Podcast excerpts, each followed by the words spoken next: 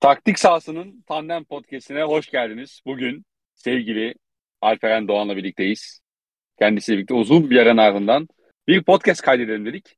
Açıkçası bu podcast'in nereye gideceği konusunda ikimizin de çok bir fikri yok ama bizi başlayalım artık muhabbet bizi nereye götürürse diye bir e, bir de oturduk kayıt tuşuna bastık. Abi hoş geldin. Ee, hoş bulduk. Ee, teşekkür ediyorum. Flagrant One'a gelen olumlu tepkilerin ardından e, Sör Çakmak kardeşimden güzel bir hani sahnede böyle bir koltukluk yer rica ettim. O da beni kırmadı sağ olsun. Bugün önemli eksiğimiz var. Ee, Emre Kahvecioğlu maalesef bizimle değil. Gece hayatını bırakamadığı için. Bir de akademik hayatını bahane eden bir arkadaş daha var. Ee, Scout Premier Lig'de. Şimdi böyle şeylerin şakası olmaz. Kendisini Brezilya'nın Hırvatistan elendiği gün kaybettik. Ee, artık artık onun hesabını kardeşi yönetiyor. Ona da buradan Gökler verdi, gökler aldı. aynen öyle. Işıklar içinde uyuyor. Üstüne yıldızlar yağsın. Scout Premier. Ee, kendisini de böyle anmış olalım. Evet abi haber nasıl keyifler? İyi çok Uzun- şükür. Yani Uzun uzun bir ardından kay- kayıt alıyoruz seninle. Tabii yani hani hayat koşuşturmacası o zaten hani herkesin e, mücadelesi. Onun dışında yani sporla alakalı olarak ben Messi'nin Dünya Kupası'nı aldığı gün sanıyorum bütün spor branşları dahil beklentimi kapattım yani. Ben şu alacağımı aldım. Bundan sonrası artık hani müesseseden gibi olacak. Anlatabiliyor muyum? Evet. Kim ne yapıyorsa yapsın. Ben o gün zirveye ulaştım kendi adıma. Kendisini tebrik ediyorum ve çok teşekkür ediyorum. Buradan bütün Ronaldo'culara da selam olsun. Bu Arabistan işi çok abartıldı. Adam 20 sene yapacağı her şeyi yaptı. Yeter gari biraz da parasını alsın. Çok şey Yani yani. şu ana kadar şu, an, şu ana kadar sanki hiç şey yani asgari ücrete çalışıyormuş gibi dedin kardeşim sen de ama. Ya abi yapacak mesela şu ana kadar 40 milyon alıyordu. 40 milyonluk top oynuyordu anlatabiliyor muyum? Hani şimdi Evet. 200 alacak. 10 milyonluk top oynayacak. Biraz da onun hakkı. Hı hı. Ya zaten şey mesela bu sezon bittikten sonra mesela Messi'nin de bir Amerika Amerikası falan var gibi geliyor bana. Yani bu sene olur da Dünya, Dünya Kupası yüzünde bir de şey alırsa e, işte olu- Ligi'ni falan da alırsa yani Tabii. bakmışsın Yani kendisini e, MLS'te top koştururken görebiliriz gibi geliyor bana. Abi şöyle söyleyeyim. Bu sene bir de gidip Şampiyonlar Ligi alırsa mesela futbolun adı değişmeli artık. Futbol Messi ismiyle anılmalı. Ben böyle düşünüyorum. Ee, yani mesela bugün ne var? Abi Messi maçı var Süper Lig'de. İşte Kasımpaşa Gaziantep. Bu şekilde anılmalı. Ee, bir de buradan Messi'ye sesleneceğim. Öyle satranç oynamakla efendim Hüseyin işte beraber poz vermekle olmuyor. Ronaldo'yu gerçekten seviyorsan sen de biraz arazi olursun. Ve şöyle dedirtir. Bakın Messi bile gitti. Olay bu olur.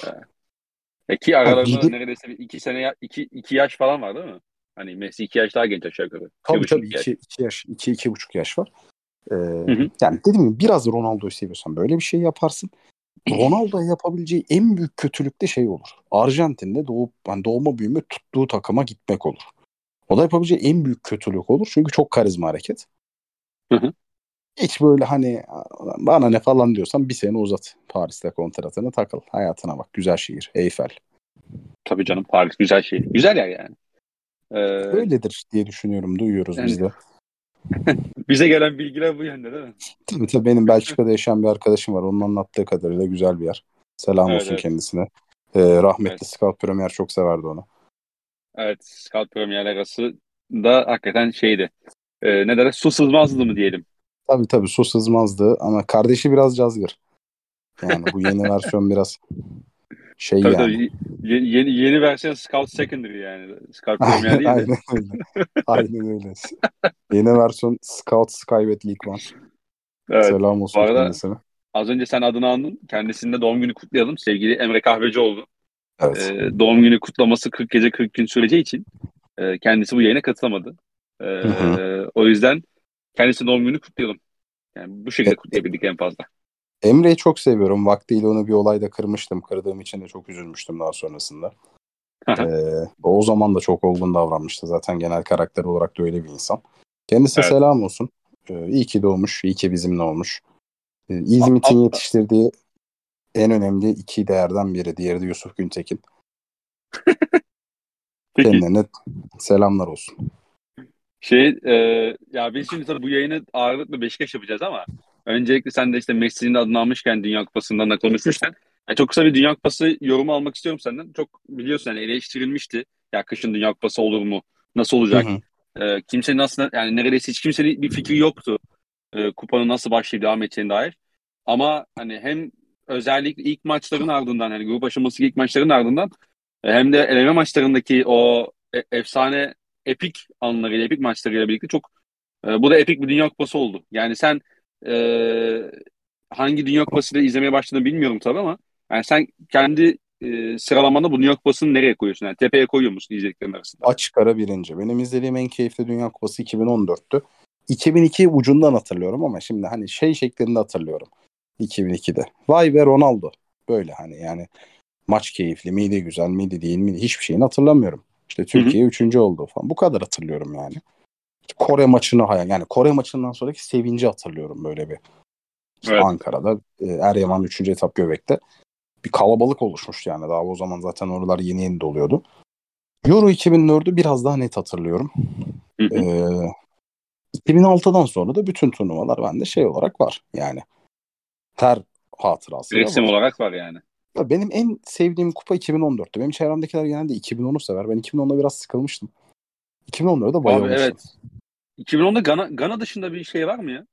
Ben sıkıldım gene. Gana ve Forlan yani. Forlan her maç bir tane saçmalık bir Evet. gol atıyordu. Evet. Onun dışında ben ciddi sıkılmıştım 2010'da. Ya şey falan da beni biraz. Mesela Güney Afrika'da olmasına hiç rahatsız değilim.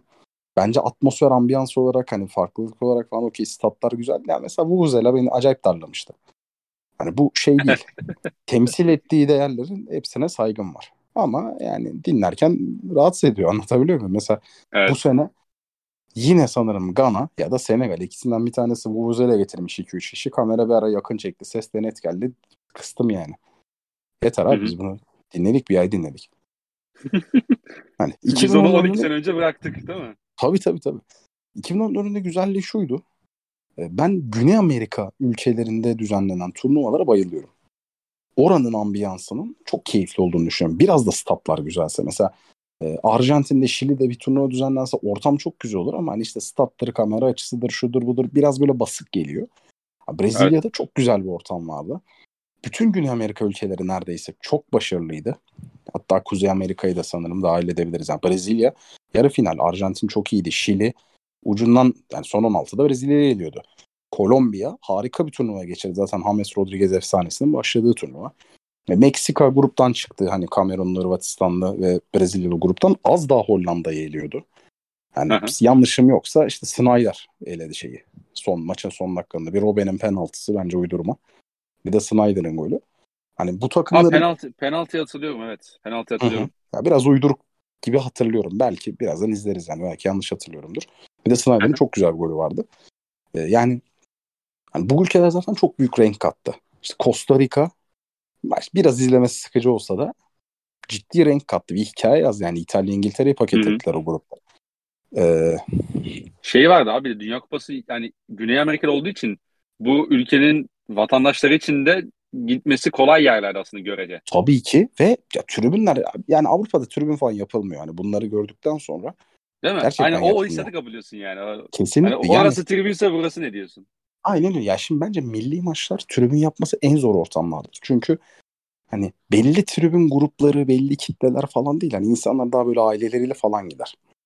Hani e, sahada gördüğüne göre tribün. Yani gol olur mesela öyle oluşur coşku falan. Ya bunlar öyle değil. Arjantin'in, Brezilya'nın şunu bunu yaptığı tribün bambaşka. Kolombiya'nın falan. inanılmaz güzel yani. Ben mesela bu Dünya. Kupası'nı açık söyleyeyim. Kolombiya'nın eksikliğini çok çektim.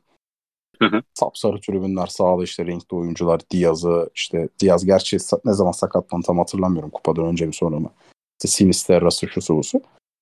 2014'te bunu sonuna kadar almıştım. Ya Almanya çok keyifliydi. İspanya'nın futbolu biraz baymaya başlamıştı. İspanya'nın rezil rüsva olması çok keyif verdi. Hı hı. Yani müthiş bir kupaydı. 2022 onu bayağı katladı. Ya bu turnuvanın her şeyi çok iyiydi. A'dan Z'ye Evet. düşünüyorum. En sıkıcı grup bence A grubuydu. Hollanda, Senegal, Ekvador. Ya onda bile son maçı hikaye kaldı mesela. Senegal. Ekvador direkt çıkma maçı oldu. Bence açık ara en sıkıcı gruptu bak. Ot bir daha izler misin? Para verseler izlemem o grubu. Ama Hı hı. yani bir hikaye oluştu. Diğer grupların hepsi çok güzeldi. Hepsi çok iyiydi. Valla katılıyorum. Ya ben şimdi Dünya Kupası'nı şey yapmadım. Ee, sen söyle. New York Kupası'nı çok böyle ya oturup her maçı izleyeyim modunda değildim yani. Zaten iş saatine denk geldiği için mesai saatinde böyle e, mesai saat içindeki maçları da göz ucuyla izleyebildim. Yarım yamalak. İşte bazılarını hiç izlemedim bile. Bazılarını yolda oluyordum. Ama hani yani, takip ettiğim kadarıyla ve daha sonra tabii ki yani elemelerde bile daha fazla izlemeye başladım. Ya hakikaten şey böyle. Ya kötü maç neredeyse hiç yoktu abi. Hani hiç böyle hikayesi olmayan maç neredeyse yoktu yani. Kötü geçti diyorsun mesela ya final 70-80 dakika hiçbir şey olmadı finalde. Aha. Bitti gibi bakıldı. Ya 80 ile 120 arası öyle bir 40 dakika oldu ki. Tarihin en iyi finali oldu. Tarihin en iyi 40 dakikası yani. Yani Hatta, herhangi evet, bir şeyin yani- 40 dakika bak tarihin en iyi 40 dakikası yani. Herhangi Doğru, bir organizasyonla Final değil. alakalı. Doğru aynen öyle yani. Bir konser monser her şey dahil. Evet evet %100. Tarihte en izlenebilir 40 dakikaydı. Bir de mesela işte Amerika-İran maçını hatırlıyorum abi. 80'e kadar yani biraz bunaltıcı. Bir tane gol var. İyi eyvallah abi. 80'den sonra çok iyiydi maç. Hı hı. Çok çok iyiydi yani. İşte şeye dönüyorsun. Danimarka-Avustralya maçına. Yani baksan ben mesela bir fikstüre baktım. Danimarka-Avustralya'yı gördüm. Ya zerre kadar heveslenmem. Çok Hı hı. heveslendirici bir maçtı. Belçika-Hırvatistan ikisi de büyük isim ama ben Belçika-Hırvatistan'ı gördüğüm zaman sıkıntıdan patlarız, çatlarız, ölürüz diye düşünürüm. Çünkü bir tanesi hani topu eriteyim, uyutayım derdinde. Diğeri zaten ne oynadığı belli değil. Olağanüstü keyifliydi maç. Ama Tunus Ya tabii o- Fransa'yı izliyorsun. Fransa Tabii, çıkmış. Tunus Tunus yani. O maçta ayrı hikaye. Fas bambaşka şeyler yaptı. Kanada puansız kapattı. Kanada'nın her maçı çok zevkliydi. Kamerun elendi. maçının- Her maçı Belçika çok maçını zevkliydi. kaçta yani daha ne daha nasıl kaybedebilirsin ki o maçı yani? Tabii tabii. Hatta şöyle söyleyeyim. Belçika maçında hakları da yendi. Penaltıyı kaçırdılar. Bir dakika sonra yine penaltı kazanmaları lazım. Belçika'dan gelen topa offside verdi hakem. Vardı uyarmadı yani. Bir, bir penaltı daha Aha. vardı orada. Atsa belki alacak maçı. Yani, Evet. Ya hatırlamıyorum pozisyon da olabilir yani. Hı hı. Yani düşünüyorum hani böyle boş şey neredeyse yok abi. Güney Kore Portekiz maçının sonu 90 artı bilmem kaçta Güney Kore tur golü atıyor. Güney Kore o golü attıktan sonra şey maçı Uruguay Gana maçı şeydi. Hani 2-0 Uruguay öndeydi. Gruptan çıkmaya yetiyordu. Uruguay böyle vakit geçiriyordu falan da filan da. Güney Kore öne Evet. geçince hani Gana beraberliği yakalamaya çalışıyor. Güney Kore öne geçince bu sefer Gana sırf Uruguay sıkıntı olsun diye hiç kendi ihtimalini falan geride bıraktı. Lan maç 2-0 bitsin 2-0 yenilelim de bunlar elensin yaptı. Elediler adamları diye. evet. Hani bir oraya dönüyor bir buraya dönüyor. Acayip keyifliydi. Ben E abi Çatladım yani İspanya'yla zevkten. İspanya'yla Almanya'nın bir beraber e, eğlendiği bir 5 dakika vardı ya mesela. tabii tabii tabii tabii tabii. Ben yani mesela 7 yen şunu 7 yen Costa Rica gruptan çıkıyordu az da. Aynen öyle bak ben mesela Japonya'nın çok vasat bir takım olduğunu düşünüyordum. Bu benim Dünya Kupası'ndaki açık ara en büyük yanılgım. Böyle bir cümle kurmuştum.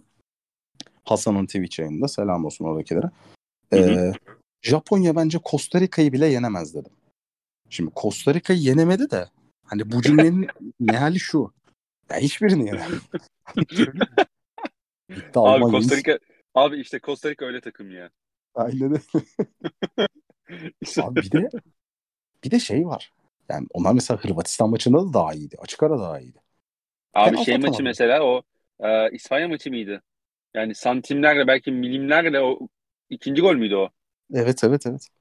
Yani hani inanılmaz şeyler böyle santimler bile değil ya belki milim yani milimlerle artık o gruptan kimin çıkıp e, kimin elendiği belli oldu. Yani o, Tabii o tabii kadar tabii. keyifli. Yani mesela İspanya makaradaydı biraz.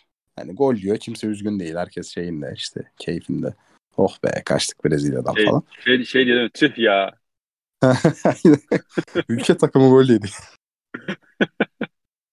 Abi çok hani böyle şeylerdi. Rahat ilerliyorlardı. Gol mü yedik? Neyse çocuklar önemli değil. Yani ben şeyde anladım işin saçmalığını. Hani İspanya normalde pas manyağı bir takım. Yani biraz da ben oyunları çok güçlü buluyordum. Bence fırsattılar bunu.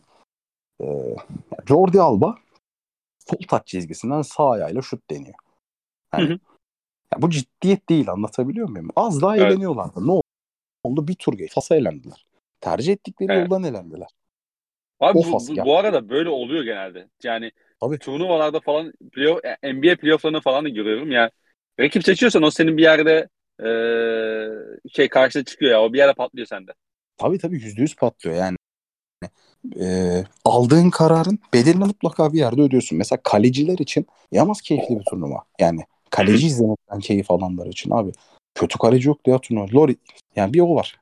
Bir, bir Loris kötüdür yani. %40-45 civarı bir kurtarış yüzdesi. Diğer kaleciler 70-80'lerde gezerken Loris'in ciddi zayıftı. Penaltılarda da zayıftı. Bunu da bedelini kupaya vererek ödediler. Onun dışında Hı-hı. kalecilerin olmazdı. Bonosu, Katar'ın, Kat, Katar'ın kalecisi falan da kötü gerçi onu saymıyoruz tabii. Tabii tabii. Suudi Arabistan ya onu onun aslında bak ona bakacaktım geçen. Suudi Arabistan'ın kalecisi takım arkadaşının çenesini ikiye yardı ya yani kemik ikiye ayrılmış. Evet. O adamın son durumu ne oldu bilmiyorum. Bir saattir anlatmıyoruz. Suudi Arabistan en hani ya kupaya niye geldi falan diyeceğin takım. Şampiyon yani tek takım. Ve çok iyi oynadı. Ş- Hatta şey diyebilir miyiz yani direkt şampiyona nasıl oynamaması gerektiğini gösteren de takım oldu. Aynen zamanda. öyle yani. Yani, Arjantin'in Arjantin ben mesela şeyde çok ısrarcıydım. Uzun uzun da yazdım. Ben Arjantin'in çok iyi takım olduğunu düşünüyordum. Scaloni'ye çok güvendiğim için. Çünkü bence Messi'yi ve kadroyu en iyi tahlil eden adam. Arjantin kadrosunu bütün teknik direktörler şöyle bakıyordu. Ya Messi var da bizim bu yetenek şeyini artırmamız lazım. Her şey ona yüklenmeyin falan deyip abi dolduruyorlardı. Dybala'sı, işte Agüero'su, Higuain. Herkes vardı Di Maria'sı falan. Bu adam ya benim Messi'nin önüne hareketli bir forvet lazım. Bir de ters tarafa işte hani Di Maria gibi bir istasyon. Gerisi tamamen bunları toparlayacak oyunculardan oluşmalı. Düşüncesine ilk edinen adam. iki tane kupa almıştı. İlk hı. defa Arabistan maçında bu kadar yıldır ilk defa Arabistan maçında e, bu düşüncesinden vazgeçti. Biraz küçümsedi bence rakibi. Solda bir de Papu Gomez attı. Tak yenildi adam. Papu Evet. yerine McAllister'a döndü. Bir de orta saha Enzo Fernandez kupa aldı. Ya bu bambaşka bir hikaye. Arabistan'a yenilip şampiyon ol. Dünya şampiyonu olursun. Ve o maçtan sonra Meksika maçında 60. dakikadan sonra her maçta daha iyi olan tarafsın. Hı hı. Alıyorsun yani. Vura vura alıyorsun. Müthiş Ve bir şey yani e, mesela Hırvatistan ayrı bir planda çıkıyor. Hı hı. İşte Hollanda maçta mesela ayrı bir planda çıkıyor. Baktığın zaman. Kesinlikle. Kesinlikle. Hani farklı oyun hani kısa süreli turnuvalarda sonuçta farklı oyunları oynamak yani bir sezon geneline yay- e, yayılan ligle nazaran daha zordur yani sonuçta. Hani Tabii şeyin ki. daha azdır. Ee, hani yapabilecekleri yani zamanın daha azdır yani o, onu antren edecek kadar ama pekala Hırvatistan maçında da bambaşka bir oyun oynadılar yani. Topa çok daha sahip olan, geçiş kovalayan ve yani oradan paramparça eden bir takım gördük yani. Yani Hırvatistan'a şöyle dedi. Hırvatistan top ayağında eritmek isteyen bir takım. İyi okey yap o zaman dedi. Ve bu şekilde erit, yani. erit- aynen dedi- erit dedi ya tamam yani sizin en güçlü olduğunuz yan yanınız be- e, bu maçta sizin aşil topunuz olacak dedi ve hakikaten de gösterdi bunu. Bir de Arjantin kadrosu evet çok iyi oyuncular var. Önemli parçalar var ama yönetmesi yani her şeyi önce tahlil etmesi zor bir kadro. Bu kadroya 10 tane hocanın 9'u çok acemice karar verip ilk krizde Messi ile Dybala'yı beraber başlatır mesela. Bu oyuncular üst üste biner. Sahada yürüyen bir yerine iki, iki oyuncu olur. Hareketlilik zaten düşük. İyice sıfıra iner. Geçmiş olsun. Eğlenir gidersin. Arabistan'a yenildin. Meksika ile Polonya'ya da yenilirsin. Bu öyle değil. Yani Scaloni müthiş çözümler buldu. Ve mesela Di Maria'nın ikamesi yok. Di Maria yokken Di Maria varmış gibi oynayamıyorsun. E, tabii ki. Mesela Di Maria'dan önemli ölçüde final maçına kadar belki yararlanamadı. Bir Meksika maçının 10 dakikası biraz top oynadı Di Maria. Bir Hollanda Hı hı. maçında girdikten sonra azıcık oynadı. Finale kadar yararlanamadı. En önemli 3-4 parçasından biri takım.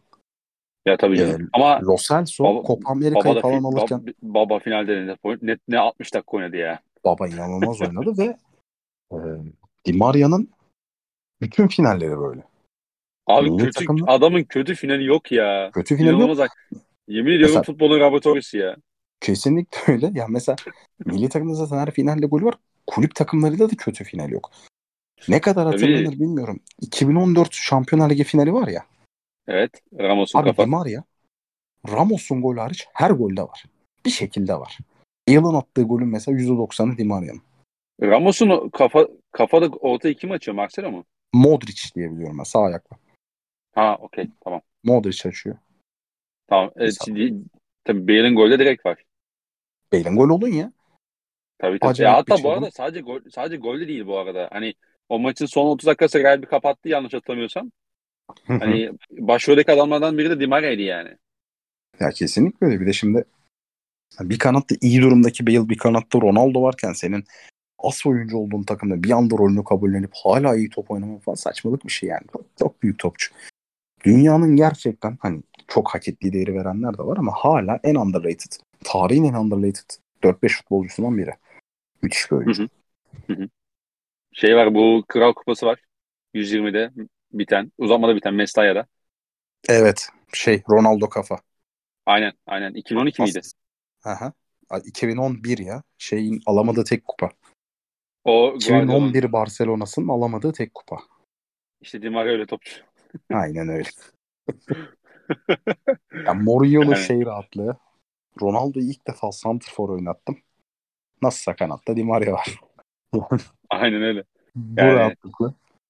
Evet çok çok acayip bir şey. Sen Lo Celso diyordun. Ben orada böldüm. Bak mesela Lo Celso o takımın en kilit parçalarından biriydi. Çünkü bir kanada orta saha özellikle oyuncu koyman lazım. Abi Lo Celso yok. Paket. McAllister gibi bir harika çıkıyor bir anda ortaya. Evet. Tam bu rolün oyuncusu. İnanılmaz bir turnuva oynadı. Cristian Romero. Yanında stoper yok. Yok yani. yani Lisandro oynattığın zaman Lisandro elinden geleni yapıyor falan da. Ya Vegors'tan iki tane kafa golü yiyorsun. Yani bir tane en azından. Yiyorsun mesela fiziğini şey yapamıyorsun. E, Otamendi bunu bir nebze tolere ediyor. Otamendi de şu an iyi durumda değil. Ya, Romero acayip bir turnuva oynadı. Molina sırf Montiel sahada olmasın diye kullanılan bir adam. Herhangi bir şekilde fark yarattığından değil. Ha, Molina'nın bir tane çok kritik golü, bir tane çok kritik asisti var mesela. Hı hı. Aştı yani sınırını. Evet. Akunya bence bu seviye için vasat bir oyuncu. Vasat da oynadı. Bir anda işte uzun süredir doğru düzgün kendine rol edinemeyen Tagliafico çıktı ortaya. Finalde de 120 oynadı falan. Yani güzel bir şey aldı Arjantin. Messi'ye tekrar selam olsun. Alvarez büyük adamsın.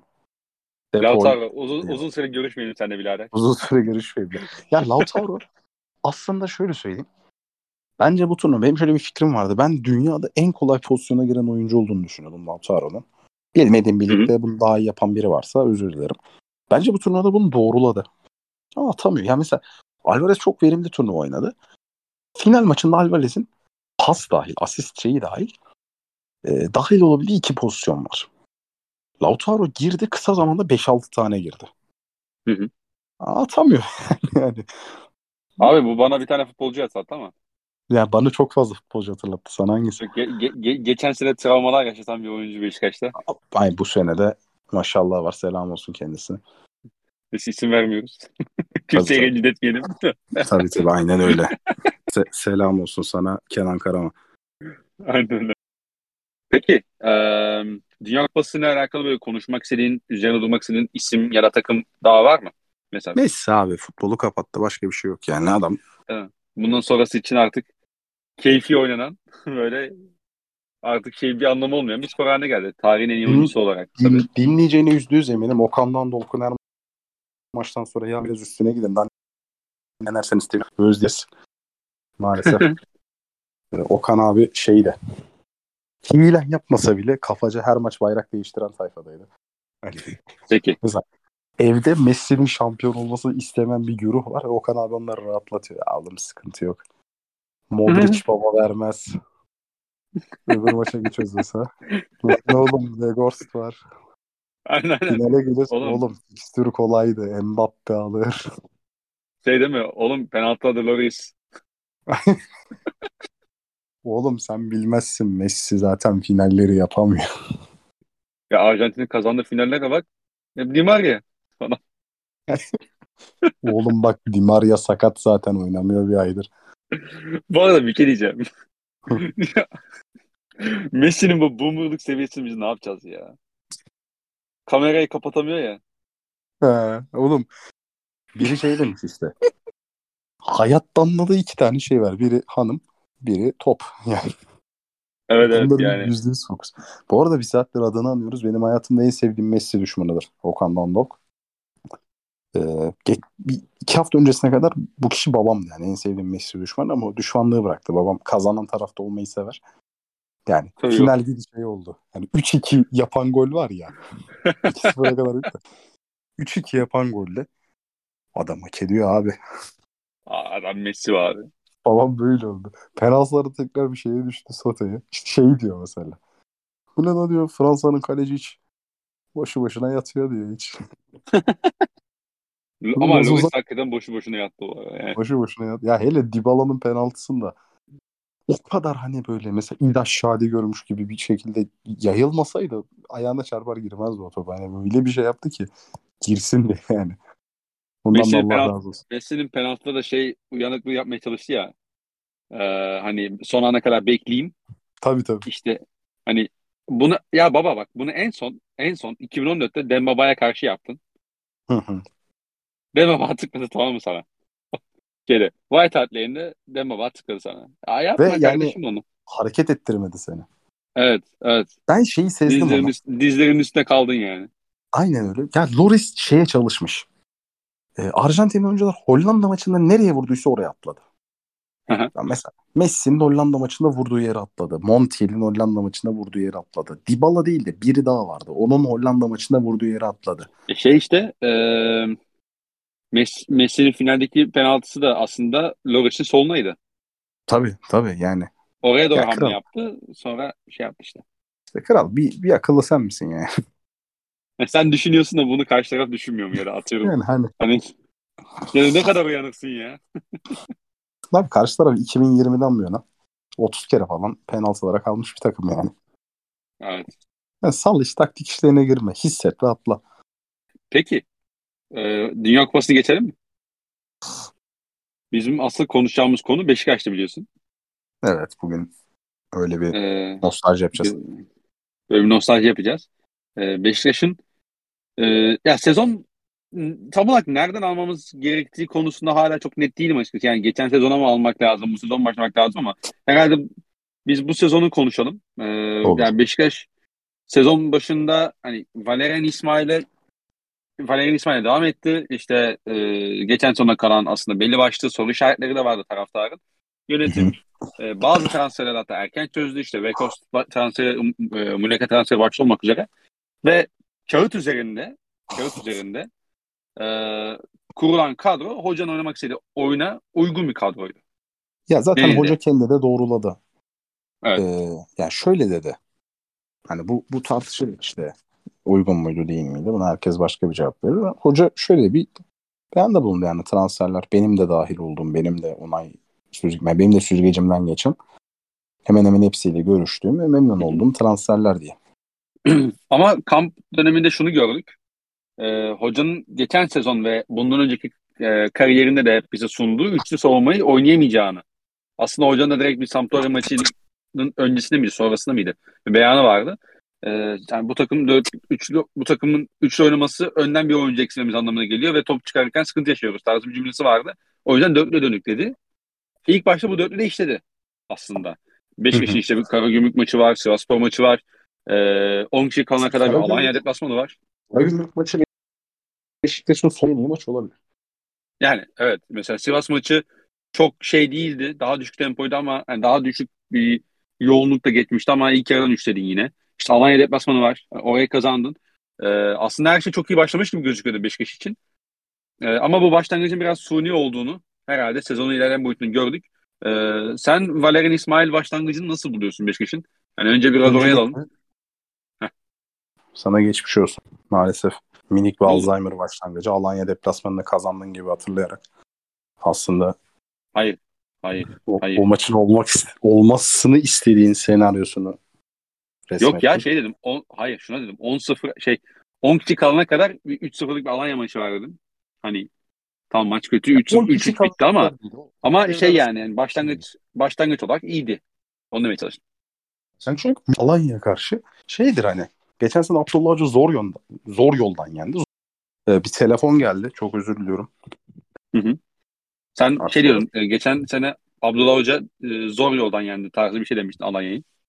Aynen yani ee, estirme olmayan bir yoldan yendi. Bir ara bütün takımlar Abdullah Hoca'nın yöntemini denemeye başladı. Hikmet Karaman başta olmak üzere. Tutmadı. Alanya hemen. Şimdi çok uzun uzadı anlatmaya gerek yok. Daha önce konuştum. Çok anlattım. Çok daha kestirme bir yol var. Valerian İsmail mesela geçen sene öyle yenmişti 4-1. Bu sene de aynısını yapacaktı. Hı hı. Yaptı da.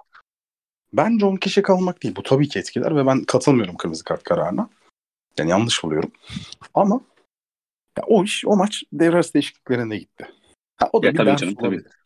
Bir tecrübe olabilir. Fark etmez. Onun ya dışında. Onu onu o dönem konuşmuştuk zaten hatırlıyorsan bir Space odasında. Tabii tabii. İyi. Ya, An- Çok yoğun bir şekilde. evet evet kesinlikle öyle. Ankara gücü maçına kadar Beşiktaş'ta her şey çok yolunda gidiyordu. Mesela bence Kayseri maçında da çok kötüydü Beşiktaş ama aldı yani bir şekilde. Tabii. Abi Ankara gücü maçında Ömer Erdoğan ilk defa Beşiktaş'ın oyunun zaafını oynadı. Nedir o zaafı? Beşiktaş'ın savunma önünde tek oynayan oyuncusuna kadar baskı getirip stoperlerini ve beklerine çıkarmazsan o baskıyı başlangıçta Beşiktaş bocalıyor. Çünkü oraya ikinci bir orta saha oyuncusunu getiremiyor. Kanat oyuncularını deviremiyor. Kanat oyuncularını tamamen koşturma derdinde. Ee, ya bir alan bulup onlar üzerinden hareket etme derdinde. Yani Sivas Sivas maçlarını hatırlayın. Rozier'in önünde 40 metre 50 metre boşluklar oluyordu. At koşturdu yani. Hı hı. Ee, Ömer Erdoğan ilk defa bunu uyguladı. Oyun olarak kaybetmedi ama skor olarak kaybetti. Yani Beşiktaş'ın mesela attığı gollerin bir tanesi %99.9 Vegors'ta yazar yani. Çok da iyi olmayan bir ortayı acayip bir topuk vuruşu. Kaleciden sekiyor Muleka. İkinci gol iyi bir duran top organizasyonu. Bu yani hoca başarısı. Üçüncüsü direkt yani anlık bir hata. Eren'in elle oynama şeyi. Yani Hı. oyun genelinde, akan oyun genelinde Beşiktaş ilk defa oyun oynayamadı. Bu Çok şey dar bir kutuda, kutuda oynamıştı yani. O, Tabii tabii tabii. Hani yeterince üretken olamadı. Oyunda bir devamlılık oluşmadı. Ee, Beşiktaş'ın oyunu öne yıkamadığı her maçta olduğu gibi Beşiktaş oyunu öne yıkamadıkça bu olacak. Yıktıkça da tam tersi olacak. Yıkamadığı her maçta olduğu gibi Rozier'in defansif zaafları patlak verdi. Ne oldu? Hani ilk defa alarmı kazandı. Sonra Başakşehir maçında Beşiktaş 3 kişiyle önünde basıyordu.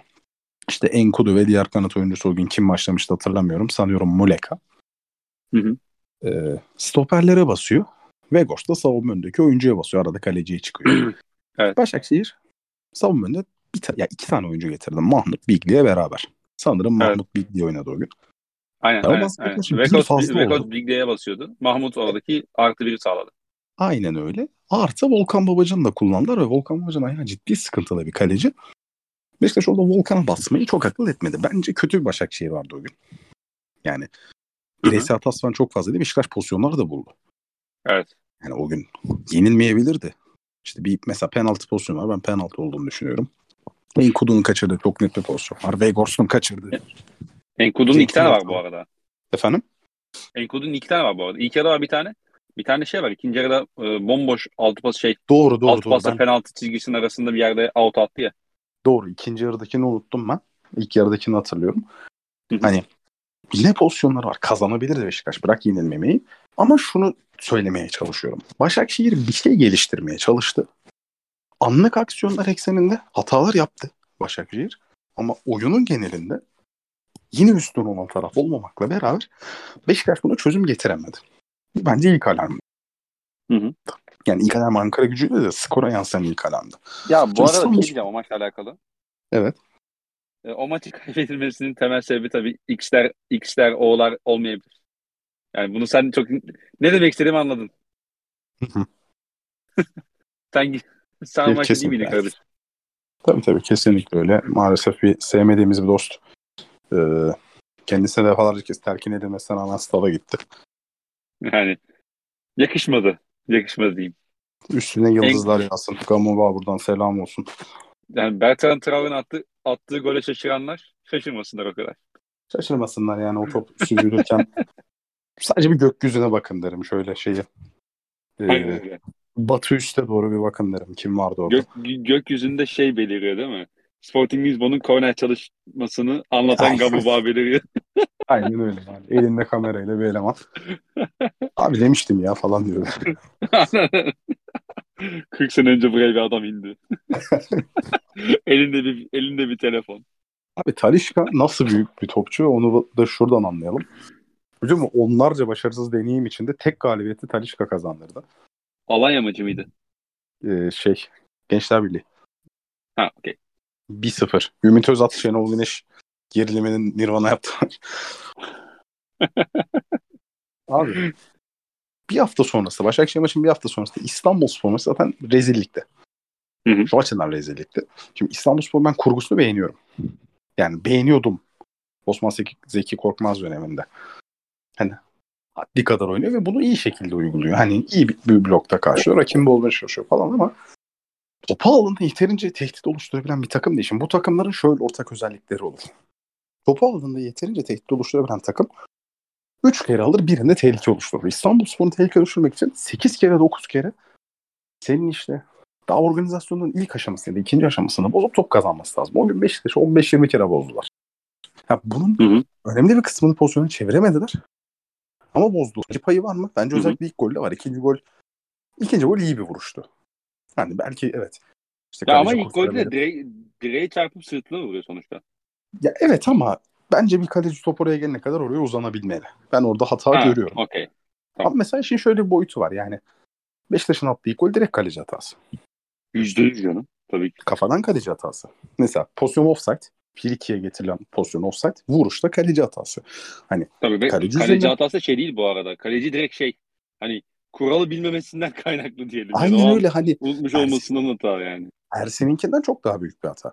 Hani bu, Tabii ki. evet kaleci şöyle olmasaydı şuydu buydu. Hani böyle ayıklarsak her maç için ayıklarız. Tabii ki geçerlerinden ama Beşiktaş'ın İstanbulspor'u net bir oyunla yenebilmesi gerek. En azından yenebilecek kadar. Mesela İstanbulspor topu karşılarken doğru kurgulanan bir takım ama çok düşük fizikli bir takım. Yani hı hı. yüksek top falan yiyorlar ha en son Galatasaray maçında. İki tane yediler. Bir Galatasaray. Duran top etkinliği şu ana kadar ligin yani belki son bilmem kaç senesinin en düşük takımlarından biri.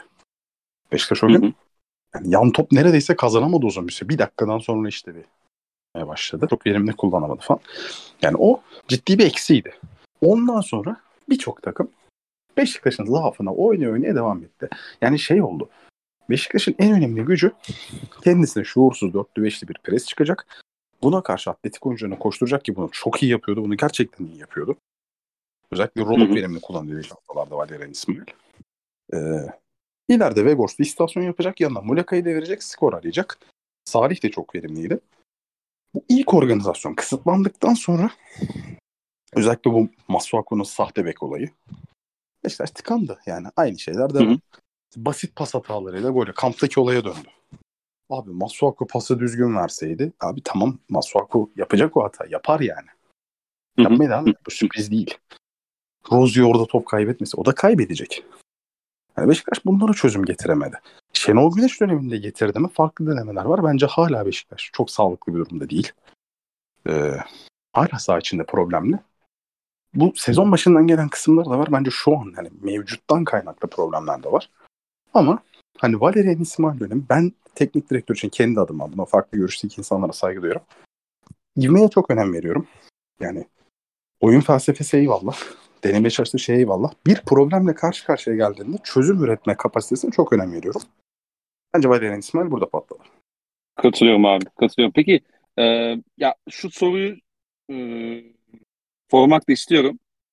Sezon başında hoca işte Valerian İsmail'e göre bir kadro kurulduğu söylendi. İşte hani sen de az önce hocanın bu transferdeki dahiliyetinden bahsettin.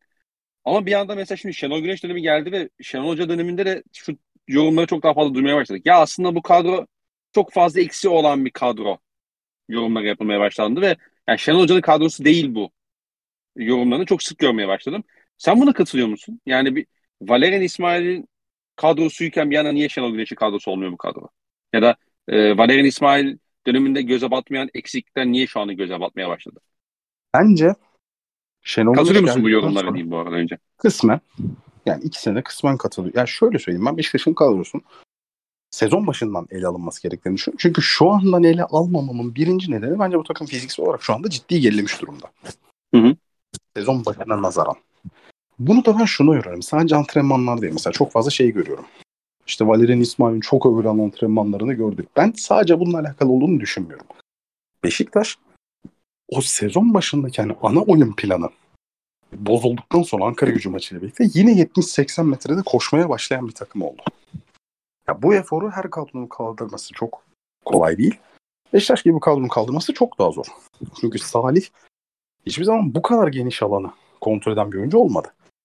Joseph zaten yaş ileride hiçbir zaman olmadı. Delalli Delalli yani. Durum ortada. Bunu belki yapabilecek tek adam Jetson. Oynamıyordu Maydanoz İsmail döneminde. E, Vegors'un Almanya'da çok verimli olan, Hollanda'da çok verimli olan Vegors'un Premier Lig'de verimli düşmesinin nedeni zaten bu kadar geniş bir alanda ve kaleye uzak olmak zorunda kalmasıydı falan derken yani bu takım fiziksel olarak düştü. Evet. Şu an bir tık daha iyi ama hala tam toparlanmış değil. E, o yüzden bence bu göz ardı edilmemeli. Bir. ikincisi biz sezon başı yani hatta kitle genelinde diyeyim. Beşiktaş kadrosunun iyi olduğuna dair bir öngörü varken o zaman Gezzal dahil ediliyordu. Bu çok etkiliyor. Yani Valerian İsmail'in bence en masum olduğu konulardan bir tanesi. Şimdi onun sakatlığına ne kadar etkisi var işte tabii iyileşmeden mi oynattı ben bunları içinde dahil olmadığım için bilemem bunlar sadece öngörü olur ama şu cümle doğru bir cümle. Oyunun en önemli parçası, takımın en önemli üreticisi, en önemli aklı, en önemli yeteneği ve en güvenilir parçası sakat. Evet. Şimdi, bu adam varken Beşiktaş kadrosu çok iyi dönüşüyor. Bu adam yokken Beşiktaş deplasmanda Konya'nın 4 tane gol yiyen doğru düzgün pozisyona giremeyen bir takıma dönüşüyor. Sergen Yalçın dönemini hatırlayın. Ama peki burada şu eleştiri getirilemez mi Valerian İsmail'e? Yani belli ki sakatlığı tam atlatılamadan oynatılmış. Gezal. Olabilir. Ben bunu bilemiyorum. Bilemediğim için bir şey diyemiyorum. Bu da bir faktör. Şimdi Valerian İsmail önemli bir kısmını haklı bulmakla birlikte ciddi baskı altında çalışan bir teknik direktör ve bu baskıların önemli bir kısmı da Fenerbahçe maçıyla birlikte Gezal'in oynatılması üzerineydi. Hı hı. O yüzden hani bu kadar zaten hani ipin üstündeyken böyle bir süreci yönetmek kolay değil. Ha, tabii ki daha yönetilebilir miydi? Belki yönetilebilirdi ama bunu bilemiyorum. Belki doktorlar, sağlık ekibi demişti ki artık Gezal tamam. Tabii Biz tabii çünkü- yani. Hani, Ha, biz çünkü yani şu haberler her zaman iş işten geçtikten sonra çıkar. Gezal'in ayağındaki problem zaten düzelmemişti. İşte teknik heyet risk, heyet risk aldı. Bu risk alırken çıkmaz. İş sonuçlandıktan sonra çıkar. O yüzden neden ne doğru, neden yanlış bunu kulüp ne kadar uçuruyorsa, ne kadar yansıtıyorsa o kadar biliyoruz. Belki hatalıdır, belki değildir. Bunu bilmiyorum. Hani sadece ben şuraya varmaya çalışıyorum. Beşiktaş kadrosu iyi miydi? İyiydi. Yani Beşiktaş kadrosu iyiyken Gezel vardı. Ve Josef'i mesela böyle düşünmüyordu kimse. ya yüzde yüz abi. Yüzde yüz yani. Yani bu- İnanılmaz kötü durumda Jose. tabii takım omurgası. En önemli iki oyuncu Evet. kağıt üzerinde. Tabii ki. bu şekilde yüz. baktığımız zaman o günden bugüne kadro üzerindeki değişken mesela katıldığım kadronun iyiliğine katıldığım nokta Gezzalli nokta. Ben Delali'nin yeterince performans verememe senaryosunda bile Beşiktaş'ın iş yapabileceğini düşünüyorum. Ki Peki Delali'nin transferi de aslında biraz e, şey olmuş olabilir mi? Yani hani ne gerek vardı yorumunu yapıyor musun bugün şeye bakınca? Çünkü Valerian İsmail hani ister istemez Delali ismini oynatmak istedi. Hani sonuç olarak hem önemli bir isim. isim olarak da yani sonuç olarak Premier Lig'de to- çok işte birkaç sene önce 100 milyonlar konuşulan bir oyuncudan bahsediyoruz. Hani onu belki kazanmak istemiş olabilir. E bir de Delali hani iyi bir Delali sonuçta şey sana hiçbir şey getirmiyorsa bile tabela katkısı getiriyor. iyi bir pres katkısı getiriyordu. tabii. Hani ama o evdeki hesap tabii çarşı uyumayınca hani acaba yani şey de demiş olabilir mi ya İsmail yani o- hiç gerek yoktu ya böyle bir şeye. Hani gelmese daha şey olabilir miydi diyebilir miyiz? Ee, İsmail Demiş şey için, olabilir. Delali için. Demiş, demiş olabilir. Şöyle bir şey var. Ben Delali geldiğinde bir Delali yazısı yazdım. 2000 kelimeydi. 1000 kelimesi şeydi. Bakın ben böyle yazıyorum ama bu adam 4 senedir hiçbir şey yapmıyor. Bu adamın kafa Evet. sahada değil. Bu adam futbol nasıl oynayacağını unutmuş vaziyetteydi. Hani mesela herkes şey anlatıyor. Abi Delali çok eforlu. İşte hani koşuyor da falan ama ya yanlış oynuyor Delali. Yani Delali'nin sorunu şey değil mesela. Tabii ki fiziksel olarak mesela bilmem kaç kilometre koşmuş ya. Eskiden çok daha fazlasını yapıyordu. Fiziksel olarak tabii ki düşüyor ama esas olay bu değil. Delali gerçekten mesela top rakipteyken nereye gideceğini bilmiyor. Bilmeden hareket ediyor. Top kendisindeyken doğru kararı alamıyor. İşte eskiden 2 Hı hı. saniyede 3 saniyede girdiği gol koridoruna şu an 5-6 saniyede ulaşmaya çalışıyor. Bunu yaparken hem ulaşamıyor hem dönüşte yerini kaybediyor. Takım deliniyor. Hani Yani, evet, evet. Bir de şunu söyleyebilir miyiz abi? Sözü kestim ama. Ee, yani mesela Delali bu kadar efor sarf ediyor diyorsun. Mesela koşu diyorsun. Ama mesela hiçbir şekilde maça etki etmediğini görüyorsun. Yani bu da zaten aslında o eforun yanlış kullandığının net bir göstergesi gibi. Aynen öyle. Yani kesinlikle anahtar kelime yanlış. Delali yanlış top oynuyor. Ama şu var. Hı hı. Şimdi böyle bir kumar alınır mıydı? İnsandan insana değişir. Şimdi geldiği günkü hype'ı düşünürsen o zamanki işte ben mesela buradan hakkını vereyim. Enes dışında herkesin yükseldiğini hatırlıyorum. Sanıyorum sen de biraz şeydin. Çekimserdin. Hı hı. Ben de ya Evet. abi belki tutar modundaydım. %50-50'ydim. Enes %0'da. Buradan hakkını verelim. Ee, selam olsun. Tekrar üstüne yıldızlar yazsın. Ee, Delali için şu açıdan kıymetli diyebilirim. Beşiktaş'ın orta sahasında bir tane skor yapacak potansiyelli oyuncu ihtiyacı bence vardı. Sebebi şu. Şimdi bu sene ben Muleka'nın kanat forvet olarak oynayabileceğini düşünüyordum. Mulek olmazsa Cenk. Bunda da sonuna kadar ısrarcıyım. Ben bu tip oyuncuların kanat forvet oynamalarının sadece kendileriyle ilintili olduğunu düşünmüyorum. Oyunu bu oyuncuların olduğu taraftan hani üretici rolde kullanmak zorunda olacağın şekilde e, şekillendirmezsen yani diğer tarafta yeterince güçlü bağlantıya sahipsen bu oyuncular mesela daha az taç çizgisini çalım atmaya çalışır. Daha az orta kesmesi gerekir. Ceza sahasında forvetin bıraktığı boşluktan atar. Larin örneği. Onyekuru örneği. Onyekuru'nun Berlanda, Fegoli, Mariano oyuncular, yani bu tip oyuncular varken ki performansıyla işte Emrak Baba, Lines ve sağda kim oynuyorsun? İşte bazen Babel, bazen başka biri. Bu tip oyuncular varken ki performans arasındaki farklılık da bu. Son döneminde mesela çalım atması gereken, ara pas atması gereken falan bir oyuncuya dönüştü. Bundan kurtardığın zaman bu oyuncular oynayabilir. Ama bunu yapamazsan ne olacak? İdeal hani sezon başı ile. Abi bir kanat Gezzar olacak, bir kanat Enkod olacak. İkisi de hani önceliği skor olan oyuncular değil.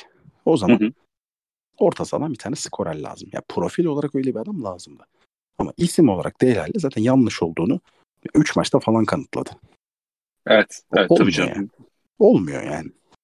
Peki e, Şenol Hoca kısmının dönemine gelelim birazdan. Olur. Ben sana bir şey ee, sorayım.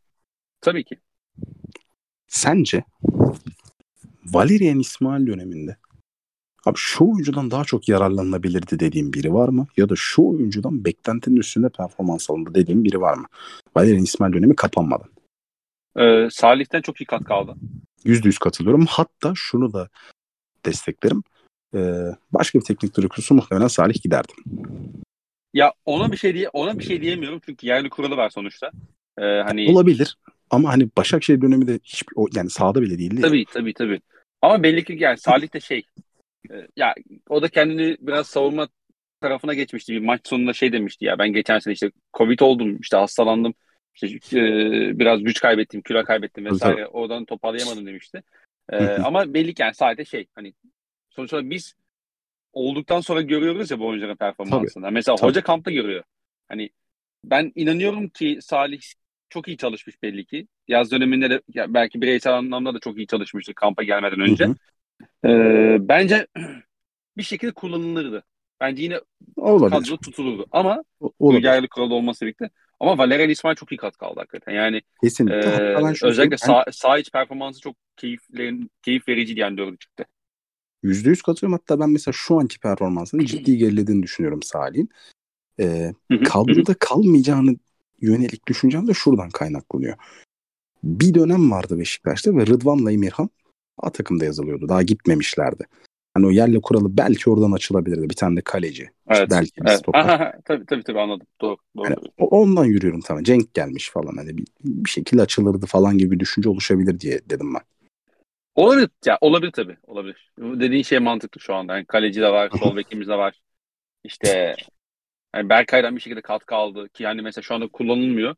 Can Hoca da ilk başta Berkay'ı beğendiğini söylemişti ama sanırım o da istediği seviyede değil şu anda. O yüzden e, biraz bocalama döneminde anladığım kadarıyla Berkay'da. Ya ben ee, ben Berkay'a çok yükselmedim açık konuşayım. Ya yani Berkay bence şey ne, ne şu anda. Rolünde, ne rolünde oynar biliyor musun? Oyunu Beşiktaş oyunca günün birinde ortalama bir stopere dönüşmezse. Yani Necip bir ara bir 27-28'den ben bari stoper olayım dedi ya. Dedi ben benden 6 olmuyor 8 olmuyor. Olmuyor yani, olmuyor hiçbir şekilde olmuyor. Sağ bek hiç olmuyor falan. Ee, sağ bek ee, hiç olmuyor ya. Hiç yani en, olabilecek en kötü. Forvet oynasın o kadar kötü oynamaz öyle ee, Ki bir ara biliyorsun şampiyonluk senesinde konuşulmuştu. Necip tabii tabii konuşuldu yani. Gökhan Töre'den önce aklına Necip geldi hatırlıyorum. Abi şöyle benim kafamdaki düşünce Berkay'ın oynayabileceği tek rol çok güvenilir, geniş bir alanı tutabilen bir altı numaram varsa iyi Atiba. Şu anki Atiba asla değil. 15-16. 15-16 Atiba, 16-17 Atiba. Böyle bir oyuncum varsa rakip de bu arada mesela senin üstüne gelen bir takım diyelim ki. Hani Napoli deplasmanında Beşiktaş Atiba, Necip, Tolgay çıktı ya. Evet. Yani o Necip Berkay'da olur. Hani daha böyle Anladım. alan kontrollü, zorunluluğu daha az. Böyle rakibe yapışacak, sertlik sağlayacak. Hani işin nasıl diyeyim sana biraz daha e- efor. İhsan Melih'in de, deyimiyle emek kısmı. Bence Hı hı. şu an oynayabileceği tek rol o.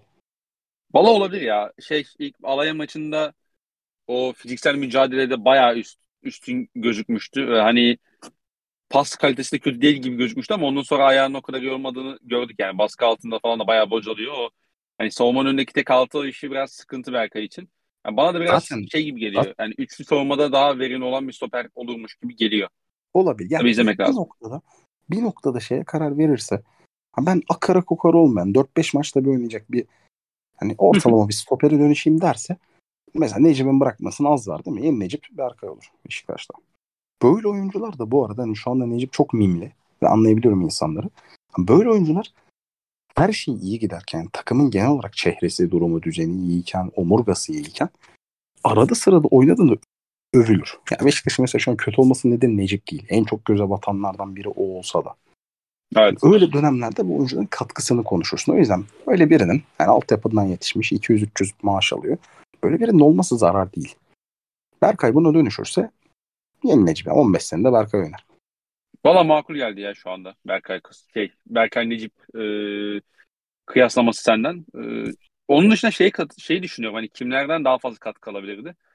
E, Cenk. Abi Cenk'i Cenk daha fazla kullanabilirdi. Yani Cenk kesinlikle bir. kullanabilirdi. Jet Ben- son 2. Jetson 2 ben Tayfur'u da düşünüyorum hatta. Olabilir. Ya Evet, çünkü abi şöyle Tay, Tayfur konusunda şu var abi. Ee, Tayfur böyle inanılmaz yetenekli bir oyuncu değil. Ama Değil. bayağı kullanıcı topçu. Hakikaten bayağı kullanıcı topçu ve Rolü, Mesela ben- rolü büyümediği zaman hep iyi anılacak topçulardan. evet evet. Ben mesela şey maçını ikinci yarısını izleyebildim. Adana Demir maçının ikinci yarısına böyle bir telefondan göz e, ucuyla bakabildim. Orada mesela en dikkati çeken mesela Tayfur'un o şeydi. Hani koş, topsuz bu stoper bek arasında attığı koşulardı. Mesela ikinci yarı 3 4 tane net koşusu var.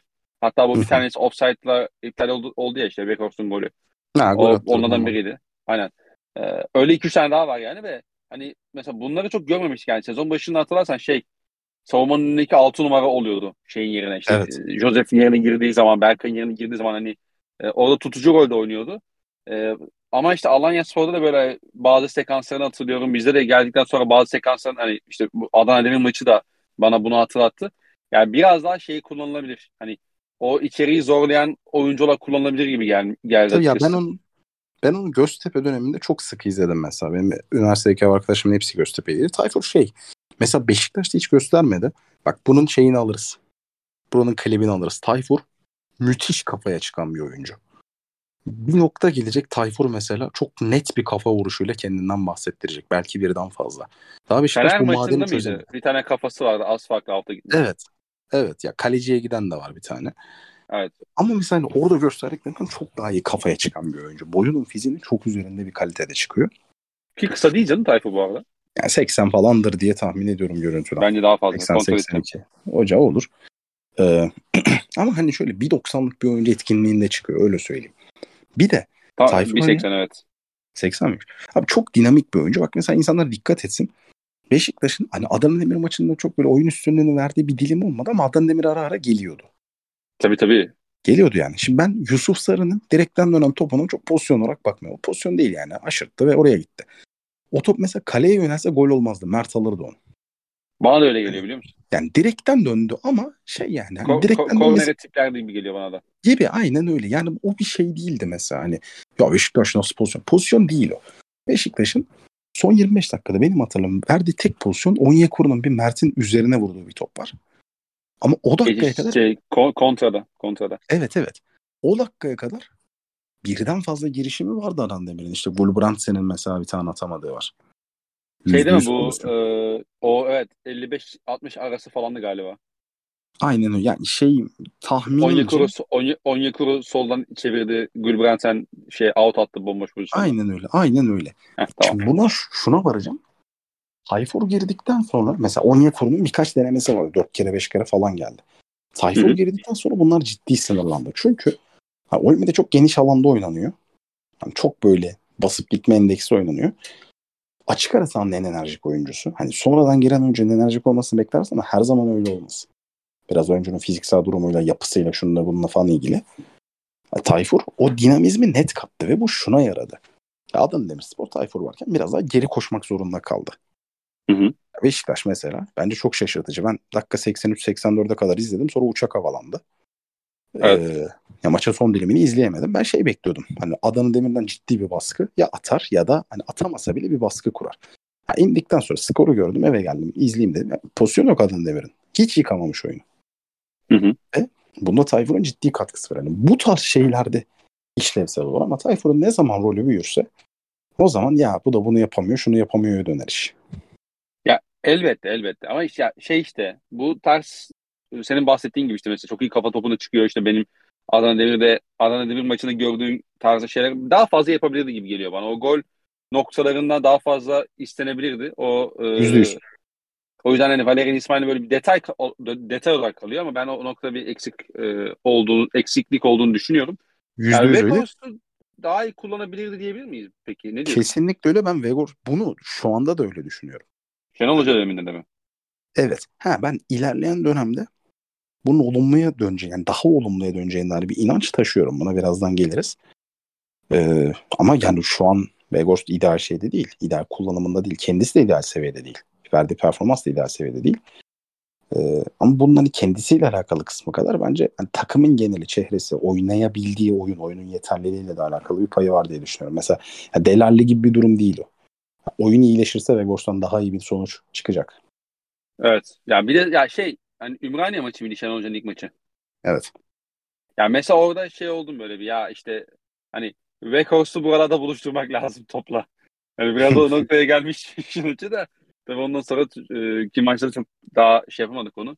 E, Galatasaray ama... maçında mesela Galatasaray maçında Weghorst'un en böyle e, hype'ını düşüren Beşiktaş taraftarının gözünde Icardi'nin harika oynadığı bir maçı kötü oynadı. Evet. Ama evet. aynı maç bir daha oynarsa Weghorst gene kötü oynar. Hı hı. Çünkü Weghorst'un şeyi çok net. Bütün kariyer çizelgesine bakın. Abi sen kale ve etrafında yeterince bulunabiliyorsan ya da en azından hani böyle çok fazla çalım atmasına gerek kalmayacak şekilde önüne bir hareket alanı açabiliyorsan bak bu da önemli. Hani birebir oyna dersen Weghorst oynayamaz ama kaleye biraz mesafe olsa bile önünde bir açıklık sağlayacak. İşte Ümraniye maçındaki gibi. Sağlayabilirsen oynar. Yani bunlardan birini sağladığında Weghorst atar. Sağlayamadığında saçma sapan bir maç çıkarır. Ya evet. Yani katılıyorum. Hatta bu zaten Valerian İsmail konusunda döneminde e, ki en büyük eleştiriler de budur zaten az önce sen de söyledin. Tabii, tabii. E, o role yakın oynaması gerektiği maçlarda Weghorst her zaman ya hani biz opsiyonu kullanmak konusunda emin miyiz yorumlarında herhalde taraftar içerisinde çok soğudutacaktır ama yaptıracaktır. Ee, ama ben dediğin gibi yani senin de bahsettiğin gibi Şenol Hoca'nın döneminde e, hani Weghorst'un daha şey daha iyi gözüktüğünü düşünüyorum. Öyle söyleyeyim. Ben de. Ee, e, ama ben bunu... de, şu... bu arada, bu arada şu var gezelsizlik en çok Weghorst'u vuruyor bu arada yani. yani yüzde yüz öyle. Şimdi o, o, o ortalar açacak adam da pek kalmadı gibi neredeyse takımda.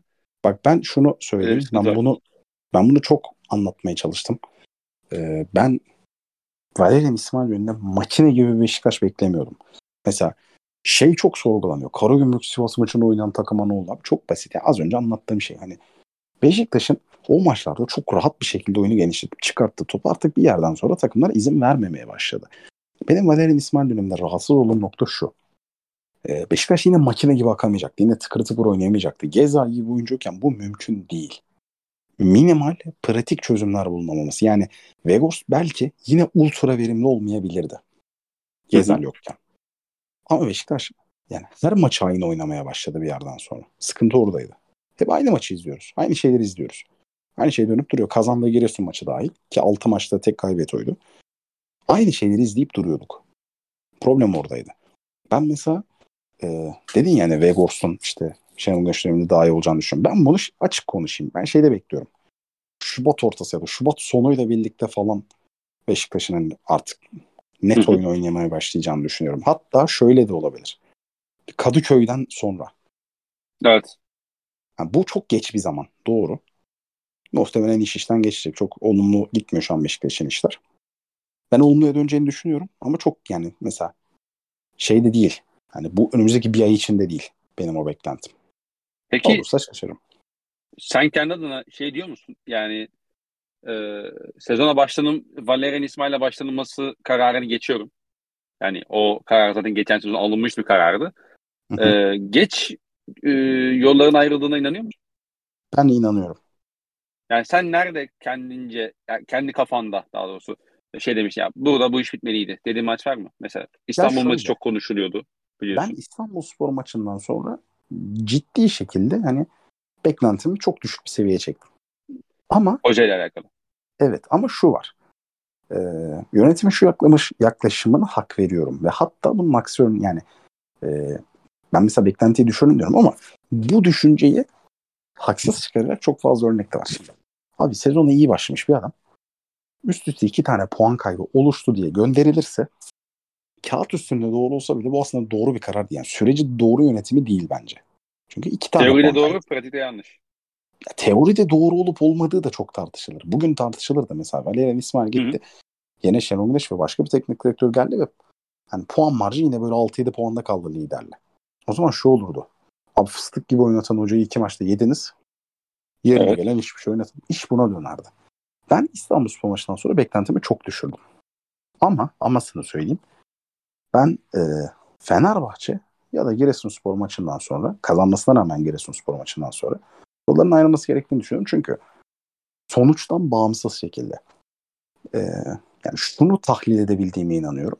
Beşiktaş'ın Ankara gücü Başakşehir maçının belli dönemi. Bence bu periyottaki yine en iyi maçı Başakşehir'di.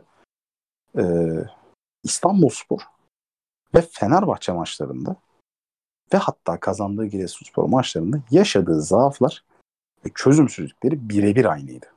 Yani 10 Hı hı. dakikada 15 dakikada tespit edilip belki bir deneme yanılma hatta ciddi yanılma ama daha sonrasında işte hani çözüm arayışı olabilecek şeyleri aynen devam dedi. Ha, Okey böyle devam. Herhangi bir çözüm arayışı yani çözüme yönelik bir hamle ben görmedim. O yüzden hani şu düşünceye kapılırdım ben. Yani Giresun'u yendiği maç dahil. Abi devam edersek böyle devam edecek yani. Denk getirirsek kazanacağız. Denk getiremezsek kazanamayacağız. Yani ben Fenerbahçe Hı en kötü Giresun maçından sonra diyorum. Çünkü Fenerbahçe maçında Jesus Trabzon'a nasıl gittiyse öyle gitti. Mesela herkesin dilinde şey var. Abi son 20 dakika ne oynadık ya. Fenerbahçe'nin o gün şey amacı yoktu. Hatırlarsın 2016-2017 sezonunda bir Fener Beşiktaş maçı vardı. Beşiktaş 0-0'a gitti. 0-0 aldı geldi. Evet şeyde hiçbir şeyin olmadığı. Hiçbir şey olmadı. Mesela o gün 3 çok fazla. üç. Benim- Tabii tabii. Ha bak. 6'sı da Kiev maçı hop. Aynen öyle. Hiç hatırlamayız. Bak Tosic'in atılması gerektiğini çok konuşmuştu Fenerbahçe taraftarı 75 gibi. do- doğru bu arada bence. Saçma sapan Doğru, bence de. Lens. Evet evet. Ee, benim birçok Fenerbahçe son, son, son dakika bir umutlanmadım değil bu arada. He. Volkan Gökhan Gönül'ün gittiği pozisyon mu? Aynen. Ulan dedim hiçbir şey, oyna- evet, yani hiçbir şey oynamadan kazanacağız herhalde falan. Yani olabilirdi de olmayabilir. Bence eğrisi doğrusu denk. O maç tam bir 0-0 maçıydı. Abi şöyle Evet, evet. o maç mesela benim birçok Fenerbahçeli arkadaşım maç bitti. Oğlum isabet düştünüz yok dedi. Açtık maç golü Fener'in de yok. Hani öyle bir Fener'in aklımda kalan en net pozisyonu şey bu. Soldan mı ne orta gelmişti. Fabri iki, iki defa da zor kontrol etmişti böyle. Yok. Tane şey var. Şikirtel'in ciddi bir net pozisyonu var. Duran topta. Çok yakın mesafeden üstten out'a gidiyor. Gol olabilirdi. Onun dışında da yok zaten maçta pozisyon. Gökhan Gönül'ün saçmalık iyi top oynadığı bir maçtı o. Ama Tabii. o gün Beşiktaş aman kaleye gideyim. Bak şöyle şey. Yok değil. 0-0'a geldi. 0-0 aldı gitti. Bu seneki Beşiktaş Fener maçı da öyle. Fener'in çıkarttığı 11 bence Trabzon maçına da aynı şekilde çıktılar. Hı. Belki kırmızı kart olmasa yakın olabilirdi. Belki olmazdı ona bakacağız. Hani yani o başka bir evrenin şeyi. Ama Ee, bence Trabzon bizim Fener'i zorladığımızdan daha fazla zorlamıştı. Şeyde. Tam oraya geleceğim. Tam oraya geleceğim. Ee, Beşiktaş'ın abi Gezal girdikten sonra ne oynadık ya dediği şey ki bence o, o kadar da bir oynuyor. Yani en, maçın en net pozisyonu Rozier'in 80 metre depar. Evet. Bu bir din ürün değil adam. iki kere üç kere rakibin işte bacak arasından atıyor, sağından atıyor, solundan atıyor. Yani bu bir şey değil. Bir stratejinin ürünü değil. Hayatının deparını attı. Bir tane de Gezal'in sanıyorum duran toptu. Weghorst'un kafası var orada direkten. Aynen. Hani onun çarptı. dışında da onun dışında da aman aman bir pozisyon yok. Yani bir baskı var. Fenerbahçe'nin de bence kabul ettiği bir baskı var. Ha, kazanabilir miydi Beşiktaş? Kazanabilirdi. Benim anlatmaya çalıştığım bu değil. 70 dakika Fener ne istiyorsa o oynandı. Hı hı. Hatta 70'ten de fazla belki. Fener ona geldi, onu aldı. Ve tam dediğin şey önemli. Beşiktaş mesela Trabzonspor'un o gün Fenerbahçe'yi zorlayabildiği kadar zorlayamadı. Hadi ilk 45'te zorlayamadı. Çünkü Fenerbahçe'de yani şey değil. Biz böyle anlatıyoruz da. Ya Fener de bu rakibi bozma işini çok iyi yapıyor. Hani ilk 45'te ben o kadar Çok garipsemiyorum. dar bir alanda oynuyor. Yani. Tabii ve çok temaslı oynuyor. Mesela hep şey diyoruz. Abi şu offside taktiğini nasıl delemezsin? Ya kolay değil ki delmek. Sa- şey düşünmeye zamanı yok ki. O kadar hızlı Kesinlikle. bir şekilde basıyorlar ki bir de. Hani Aynen öyle. Bir de to- aynen. Bir topa de çok iyi baskı yapıyorlar yani. tabii tabii. Beşiktaş'ın mantığı şu. Orta saha oyuncuları üzerinden kanatların hareket alanı oluşturmak. Hı hı. Fenerbahçe'nin offside taktiğini delmek de kanatlar üzerinden merkezden koşu atan oyuncular hareket alanı oluşturmaya yönelik. Yani Beşiktaş'ın yaptığı tam zıttı. Bunlar anormal Tabii tabii değil. tabii. Ama 45'ten döndükten sonra abi Beşiktaş berbattı ya. 45 E, tabii 70 canım. 75 arası. Sen Ben orada Valencia'nın yani. Valencia'nın iki, iki defa tehdit ettiği pozisyon var mesela. Şey Tabii tabii tabii yüzde yüz öyle. Ve yay civarı tıkladı bir tane. ben bir de mesela o gün bir şeye çok kuruldum yani açık söyleyeyim. Ersin'in direkt atacağı degaj yerine yanındaki stopere verip sonra geri alıp attığı ve orta sahibiyle geçmeyen degajlar vardı ya hatırlıyorum. Hani Ya o şey işte yani o şey hatırlıyorum. Arhan o dönem onun videosunu Arsenal. paylaşmıştı. Arsenal'dan hani e, hocanın muhtemelen görüp de şey yaptığı bir e, dokunuştu da. Yani ben de evet out sonrası o hani o pası alan oyuncunun şey olması, Ersin olmasını ben de çok yadırgamıştım yani. Abi bir de ya Ersin olsa ne atıyor Vegors'ta. Vegors yani ya Enrique bozuyor onu ya da Vegors indirsene. Herkes geriye kümelenmiş. İleride zaten oyuncu yok. Çünkü out atarken arkaya kümelenmişsin yani. Pas yapıyorsun. Abi Vegors'u indirdiği 30 metrede full Fenerbahçeli var. Mesela ben orada şundan çok rahatsız olmuştum. Ya bir teknik direktör bunu birinciye denedi olmadı. ikinciye denedi olmadı. Üçüncü de şey der. Ya bu olmuyor. Normal atalım out. Anlatabiliyor muyum? Yani evet, ben evet. bu Böyle bu şeyler. katılıyorum. Yani bu uzun topun tek çıkaracağı nokta ne biliyor musun? Duran top almak oradan. Hı. Yani Fenerbahçe Efendim? faal yapacak hava topu Fenerbahçe hava topu mücadelesinde faal yapacak. Vekors'ta ve sen o pozisyonda şey duran topla ödüllendirmiş olacaksın ama o da şey bir defa mı ne oldu zaten? Evet, ama toplar mesela- vursa da işte Gustav Henrique alsa da Fenerbahçe'de kaldı yani. Aynen öyle ve şey hani Ersin'e gelen baskı da sağlam baskı olduğu için Ersin zaten ayağı iyi değil. Ya attığı top da yani rakip yarı sahaya zor geçiyor orada faul alsan ne? Anlatabiliyor muyum? Yani Fener'in zaten yani Fener'e hiç out olayını koymadı ki burada faul yapacaksın. Kabul mü? Kabuller Jesus. Zaten Hı hı. hani oyun tarzı böyle. Yani ben bunu niye anlattım? İşte ben bu maçlarda şeyi anladım. Hani Valerian İsmail'in hani pratik çözüm, ana göre, aksiyona göre, zaafına göre çözüm üretmekte zorlanan bir teknik direktör olduğu düşüncesine burada kavuştum. Yani Hı hı. buraya kadar çok olumluydum değildim. Bu kadar olumsuz değildim. Ben en geç Giresun maçında ideal senaryoda Fener maçında ayrılık olması gerektiğini düşünüyorum. Nitekim bence e, yönetimin eksisi şu. Mesela Galatasaray maçındaki mağlubiyet bir teknik direktör zaafı mı? Kesinlikle. Yani. Şenol Güneş'i ben insan olarak severim. Ama teknik yani 2-1 ve sonrası berbattı Beşiktaş. Antep maçı teknik direktör zaafı mı? Kesinlikle teknik direktörden okunmalı. Ama hani birine yenilmek, birine berabere kalmak kağıt üstünde çok anormal gelmiyor. Daha iyi olmalıydı bak. Bu, o iki maçtan bir puan kesinlikle çıkmamalıydı. En az dört puan çıkmalıydı. Hı hı. kastettiğim şey şu. Hani bu şey değil. Ya bu fikstüre baktığında bu iki sonucu gördüğünde lan burada da bunlar verilir mi dediğim maçlar değil. Ama Hatay öyle. İstanbul öyle. Eğer Beşiktaş gidip haftaya Kasımpaşa'yı yenemezse ki Kasımpaşa kötü durumda olmasına rağmen ben Beşiktaş'ı yeterince beğenmediğim için. Ya %100 yenebilir diyemiyorum. Bir de Ee, Paşa mesela Ka- alamıyoruz ya biliyorsun. Paşa sıkıntı var. içeride ama. İçeride üst üste ikinci kez içeride oynayacak Beşiktaş. Aa öyle mi? Çok iyi. Tabii tabii. Tamam. Ee, ya mesela Paşa'yı yenemezse bu şeydir yani. Yani facia bir skor olur. Hatay, İstanbul falan gibi. Tabii tabii tabii. Yani demek istediğim bu. Yani tahmin edilmedik. Ee, garanti geçilmesi gereken ve muhtemelen rakiplerini rahat rahat çok zorlanmadan geçeceği maçlarda puan verdi Beşiktaş. Bu marjı bence bu oluşturdu. Hata payını iyice azaltın tabii o, o maçlardaki puan kaybına birlikte. Kesinlikle yani sen Hatay deplasmanı kazanamazsan Galatasaray deplasmanı kazanmak zorunda kalırsın. Peki şeye ne diyorsun? Beşiktaş'ın e, gerçekçi bir şampiyonluk adayı olduğunu düşünüyor musun bu sezon? Şu an hayır. Gezel'de yokken. Hayır. Ya Gezel olsa da hayır. Şu an için. Fa- Arada çok fazla takım var diyorsun yani. Abi hem çok fazla takım var hem e, Beşiktaş 2015-2016'da vardı bu en son. İlk yarıda çok ciddi bir fikstür avantajı, ikinci yarıda da bir o kadar fikstür dezavantajı var Beşiktaş'ın. Beşiktaş avantajlı olduğu dilimi bu kadar kötü geçti. Hı hı. Şu andan itibaren mesela Galatasaray bak ben Galatasaray'ın çözümlenmesi çok zor bir kadro olduğunu düşünüyorum. Bunu her zaman söyledim. Düşünüldüğü kadar iyi hani direkt kendi kendine akacak bir kadro olmadığını düşünüyorum. Ama şunu itiraf edeyim. Okan Buruk benim beklentimin çok daha üstünde ilerletiyor şu an. Yani beklentimin çok üstünde idare ediyor. Ve Galatasaray'ın fikstürüne baktığın zaman biraz daha avantajlı görüyorsun artık. O şey geçmiş. Tabii Yani tabii. Yani nasıl şey, tabii. Puan, Ateş puanı attın. kapattı zaten. Tabii. Lider oldu. Beşiktaş kışın ortasında Konya'ya gidecek. Kışın ortasında Kayseri'ye gidecek. Kışın ortasında Sivas'a gidecek. Trabzon'la ve Fener'le deplasmanda oynayacak ve bunlar arka arkaya. Yani Hı hı. üst üste iki deplasmanı Trabzon ve Fener. Ya, Fener ve Trabzon. Ya Beşiktaş'ın geride bıraktığı maçlarda abi Beşiktaş'ın lig başlangıç fiksürü ciddi iyiydi. Kayseri transfer yasaklı bir Kayseri. Alanya ben şu düşüncedeyim. Ligdeki konumları kötü değil. Ama ben Alanya'nın doğru tahlil edilirse her kadroyla yenilebilecek. Doğru tahlil edilmezse de her kadroyla cezalandıracak. Seni cezalandıracak bir takım olduğunu düşünüyorum. İçeride Evet. Karagümrük Sivas süper bir dönem işte. Karagümrük berbat başlamıştı. Sivas hala kötü. Hı hı. O dönem için Ankara gücü deplasmanı en tercih edilebilir deplasmanlardan biri. İstanbul deplasmanı her zaman en tercih edilebilir deplasmanlardan biri. Hatay her zaman en tercih edilebilir deplasmanlardan biri.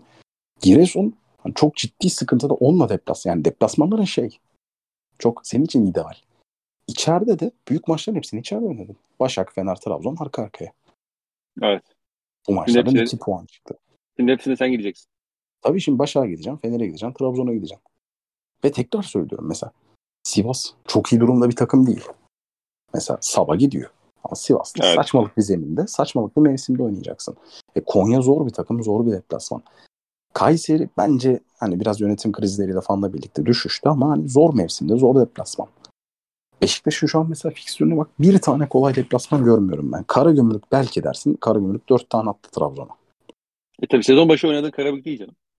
Ya Karagümrük şu anda da bence hani çok müthiş bir durumda değil. Hani mesela Beşiktaş Karagümrük deplasmanında puan kaybederse ben hata olduğunu düşünüyorum.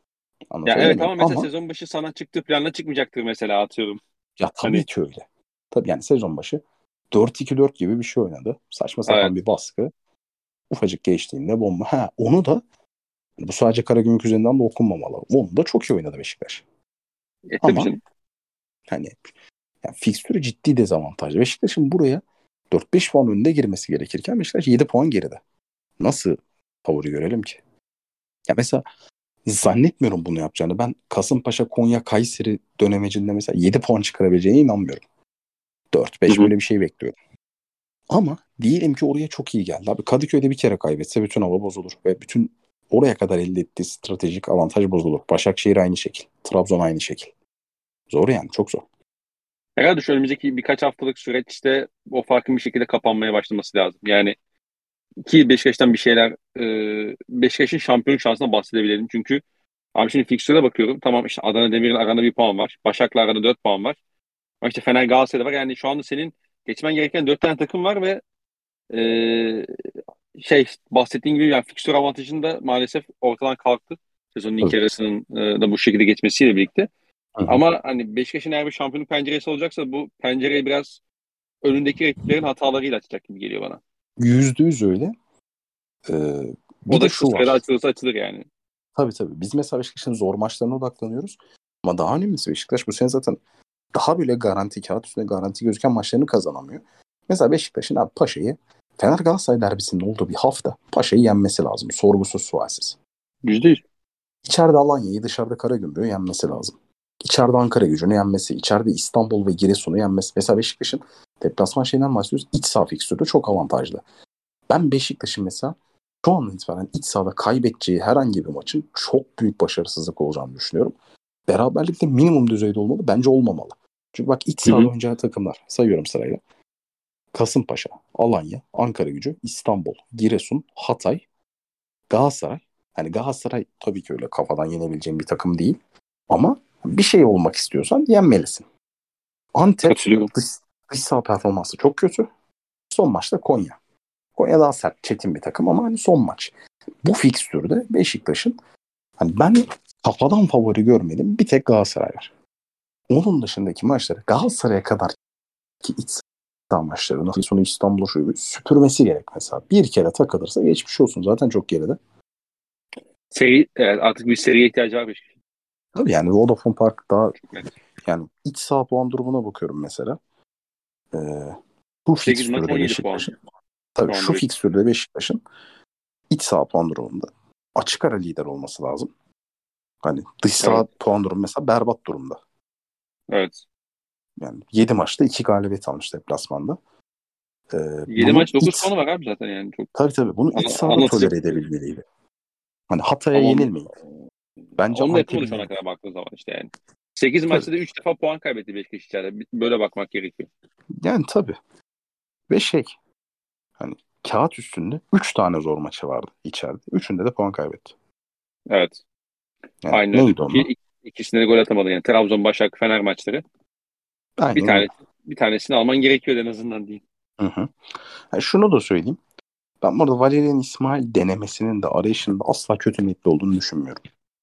Yanlış bence. Şu açıdan yanlış. Valerian İsmail'i bunu çok fazla gördüm sosyal medyada şurada burada. Buna değinmeden geçemeyeceğim. Özür diliyorum biraz uzatıyorum ama. Estağfurullah. Ee, işte Valerian İsmail gitti. Planlama kaybetti. Gelecek kay Hayır abi. Bu hiçbir zaman sizin düşündüğünüz gibi bir şey olmayacak. Planlama e, Türk olmayan ve 50 yaşın altındaki random bir teknik direktör getirerek olmaz. Valerian İsmail'in iyiliğinden kötülüğünden bağımsız bir şey söylüyorum. Ama sizin istediğiniz durum öyle olmayacak. Hiçbir zaman olmayacak. Öykündüğünüz kulüplerde de öyle değil. Öyle ismin önemsiz olduğu sadece işte hani farklı olanın getirildiği ve bu şekilde çarkın işlediği bir düzen yok Avrupa'da. Siz öyle görmek istiyorsunuz. Siz modernliği buna atfetmişsiniz. Yok böyle bir şey. Herkesin Ya dilinde bir %100 abi. herkesin dilinde bir Arteta var. Birincisi Arteta spesifik bir örnek. Bir başarılı Arteta'ya karşı ona benzer gösterecek 100 tane başarısız örnek sayabilirim. İkincisi Arteta artı heh, pardon buyur. e, kariyerinin yani Arsenal döneminin iki senesini falan Vitor Pereira'nın Fener'ine çok benzer geçirdi. Yani olmayacak futbolcuları ayıklayıp olabilecekleri ısrar ederek yani oyuncu kazanarak ve elenmesi gereken oyuncuları eleyerek geçirdi. Dedi ki Aubameyang artık ben şampiyon olacaksam bu buranın topçusu değil. Lacazette değil. Mesut hiç değil. Hı hı. Efendime söyleyeyim hani stoperler aynı şekil. David Luiz'i ona denk geliyor mu bilmiyorum. Geliyor diye hatırlıyorum. Bunları ayıklayarak geçirdi. Geliyor bu arada. Aha. Ve yani Arteta'nın şöyle bir farkı var. Ne zaman aha kovuldu maç oynasa gitti üst üste iki tane darbe aldı. Ve her seferinde kendini şöyle anlattı. Ben Arteta'nın bin tane basın toplantısını hatırlıyorum. Dedi ki ha, bu arada şunu da söyleyeyim. Orası Premier Lig. Orada bir başarıya ulaşmak için mesela bir sezonda 100 milyon harcadın ya 100 milyon en fazla iki tane oyuncu alırsın. O da tam isabet yaparsan. Hı hı. Yani mesela alıp paranla rezil olmak da 80 verip hiç verim kepayı almak da var mesela. Anladın mı? Ya tabii canım. Arsenal ilk 11'inin taş çatlasın bir veya iki oyuncusu Arteta geldiğinden beri hala aynı. Belki onlar da değil. Yani Çaka var hatırladığım. Evet. Hatta başka hatırlamıyorum. Çaka var. Kale değişti, bekler değişti, stoperler değişti. Orta sahanın diğer bütün üyeleri değişti. Forvet değişti, kanatlar değişti. Yani altyapıdan geldi ama ilk 11 hı. oyuncuları değiller. Bir tek Çaka var. 10 oyuncuyu Evet. değiştirmenin bedeli Premier Lig gibi birlikte 3 yıldır, 4 yıldır. O seviye için. Sen gidip bunu bir yılda yapamazsın. 2 yılda yapamazsın. Zaten birinci öyle bütçen yok senin. Aynen öyle. Ve Beşiktaş- Arteta mesela yani. Tabii tabii Arteta mesela Brentford, Leeds bu tarz maçları kaybediyor. İpin üstüne sonra bir derbi kazanıyor. Diyor ki bakın ben size şunu anlatmaya çalışıyorum. Ben de üstüme gelen takımı mesela Chelsea üstüme geldi zaafından faydalandım yendim. Ben de bunun metodu var. Hı hı. Ama Brentford'a karşı oyunu domine edecek malzemem yok. Şu şu şu oyuncular gelince olacak. Adam sürekli bunu anlattı. Ve iddiasını ispatladı. Yani bu olay şöyle olmadı. Evet yeniliyoruz ama sabredelim. Değil. Ya abi bir de Arteta geldi. Ayağını Arsenal şey tesislerine bastı. iki tane kupa aldı. Mesela ha Gelir gelmez iki tane kupa aldı bu adam. Yani Arsenal'in kupaların şeyleri ağırlığı var. tartışılır. Ama yıllardır Arsenal kupa yani hasreti çeken bir takım. Kulüp. Abi tabii Geldi, site vardı. Since Arse- Arsenal won last trophy diye. Tabii ya tabii canım. Hatırlamayın, hatırlamıyor musunuz abi? Bu bir ara bir FA Cup almışlar ya Ar- şey Arteta'dan önce. Hani evet. Premier Lig almış gibi bir hava oluştu Arsenal'da. Tabii, ya. Öyle tabii, bir tabii. organizasyona geldi. İki kupa üstü aldı yani. Yüzde yüz öyle. Bir de mesela sabır. Abi Arsenal dünyanın en sabırlı kulüplerinden biri. Wenger'e 20 sene kaldı Wenger. 2004'ün ekmeğiyle ve 2006'da da finalinin ekmeğiyle 20 sene kaldı. 20 seneden fazla Hı hı. kaldı. Yani bu iş sadece sabırla çözülse 2004'ten sonra bir tane alırdı değil mi şampiyonluk? Abi bir Avrupa kupası alırdı değil mi? Arsenal'ın Avrupa kupası yok. Evet. Bütün takımların var. Tottenham hariç hepsinin var. Chelsea'nin, Liverpool'un, City'nin de yok sanırım. City'nin yok. Aynen. United'ın var. UEFA finali oynadı. Abi Fulham da oynadı. Evet. Ha bu arada finali de şeyle oynadı. 2000'dekini saymıyorum. 2004 sonrasına bakıyorum. 2006'da da Şampiyonlar finali var. UEFA finalinde Emery ile oynadı yani. Avrupa Ligi canavarı. Ama da gidip Wenger'le oynamadı. Yani olay sadece sabırdan geçiyor olabilir mi ya? Bekleyin olur. Ya yok öyle bir şey. Hiçbir ülkede böyle olmuyor. Bana bir tane maç takım söyle. Yani teknik direktör o ka- takımın kaderi tamamen değişir. Ya bir de abi Arteta da en azından şunu diyorsun tamam mı gelirken. Ya hiçbir şey yoksa bile bu adam Guardiola'nın baş asistanıydı. Bak hiçbir şey yoksa bile. Mesela. Mesela. Hani bu adam bu titrle geliyor ve atlanan bir detay var. Arteta yıllarca Arsenal'ın kaptanlığını yaptı. Hani organizasyon Ha, içerisinde olması da bir artı puan getirmiştir bu seçime girerken. Yüzde yüz öyle. Hani bak ben tekrar söylüyorum. Ben Valerian İsmail seçiminin kötü niyetli bir seçimi olduğunu düşünmüyorum kesinlikle. Sadece ben bakış açısına katılmıyorum ama en azından varılan noktada abi şundan sıyrılmamız lazım. Planlama kaybetti. İsmail varken hangi planlama vardı? İsmail Ne planlama getirdi ki yani? Kadronun Ya yarısında çok kiralık. Ne, neyin planlaması getireceksin ki sen? Abi getiremez. Zaten Valerian İsmail ya da herhangi bir teknik direktöre böyle bir sorumluluk yüklemek haksızlık. Mesela şunlara da ben katılmıyorum. E hani İsmail'le ne planlaması? Ya yapamaz bunu. Teknik direktör yapmayacak. Sportif Yapamaz. direktörün tam olarak olması yani niye olduğunu anladığımız bir dönem şu anda. Hani niye bir sportif direktör ihtiyacı var? Çünkü yapılanmayı yapması gereken adam o çünkü yani. Daha önce söyledim ismini vermeyin. Bir futbolcu. Üç büyüklerden bir tanesinden altyapısından çok olaylı ayrılan bir futbolcu. Olaylı. Yani hiç A takımda oynamadı ya da belki bir iki kere oynadı. Çok olaylı Hı hı. ayrıldı. O takım taraftarı şu an ondan nefret ediyor. Ben onunla ve babasıyla konuştum. Ki sen camiasız kalmayı göze alıp niye böyle yaptın? Ne camiası dedi. Ben dört sene yemekhanede yemek yiyemedim dedi. Ben sakatlandım bana bakılmadı. Ben Hı hı. bilmem ne ihtiyacım oldu ayarlanmadı. Kul antrenman için bir denge düzen istedim, yardım istedim, sağlanmadı. Ya bu kulüpler böyle kulüpler. Bir Valerian İsmail'le, bir falan filan hocayla planlama olabilir mi? Galatasaray yaptı bunu geçen sene. Galatasaray'ın geçen seneki transfer politikasına bak.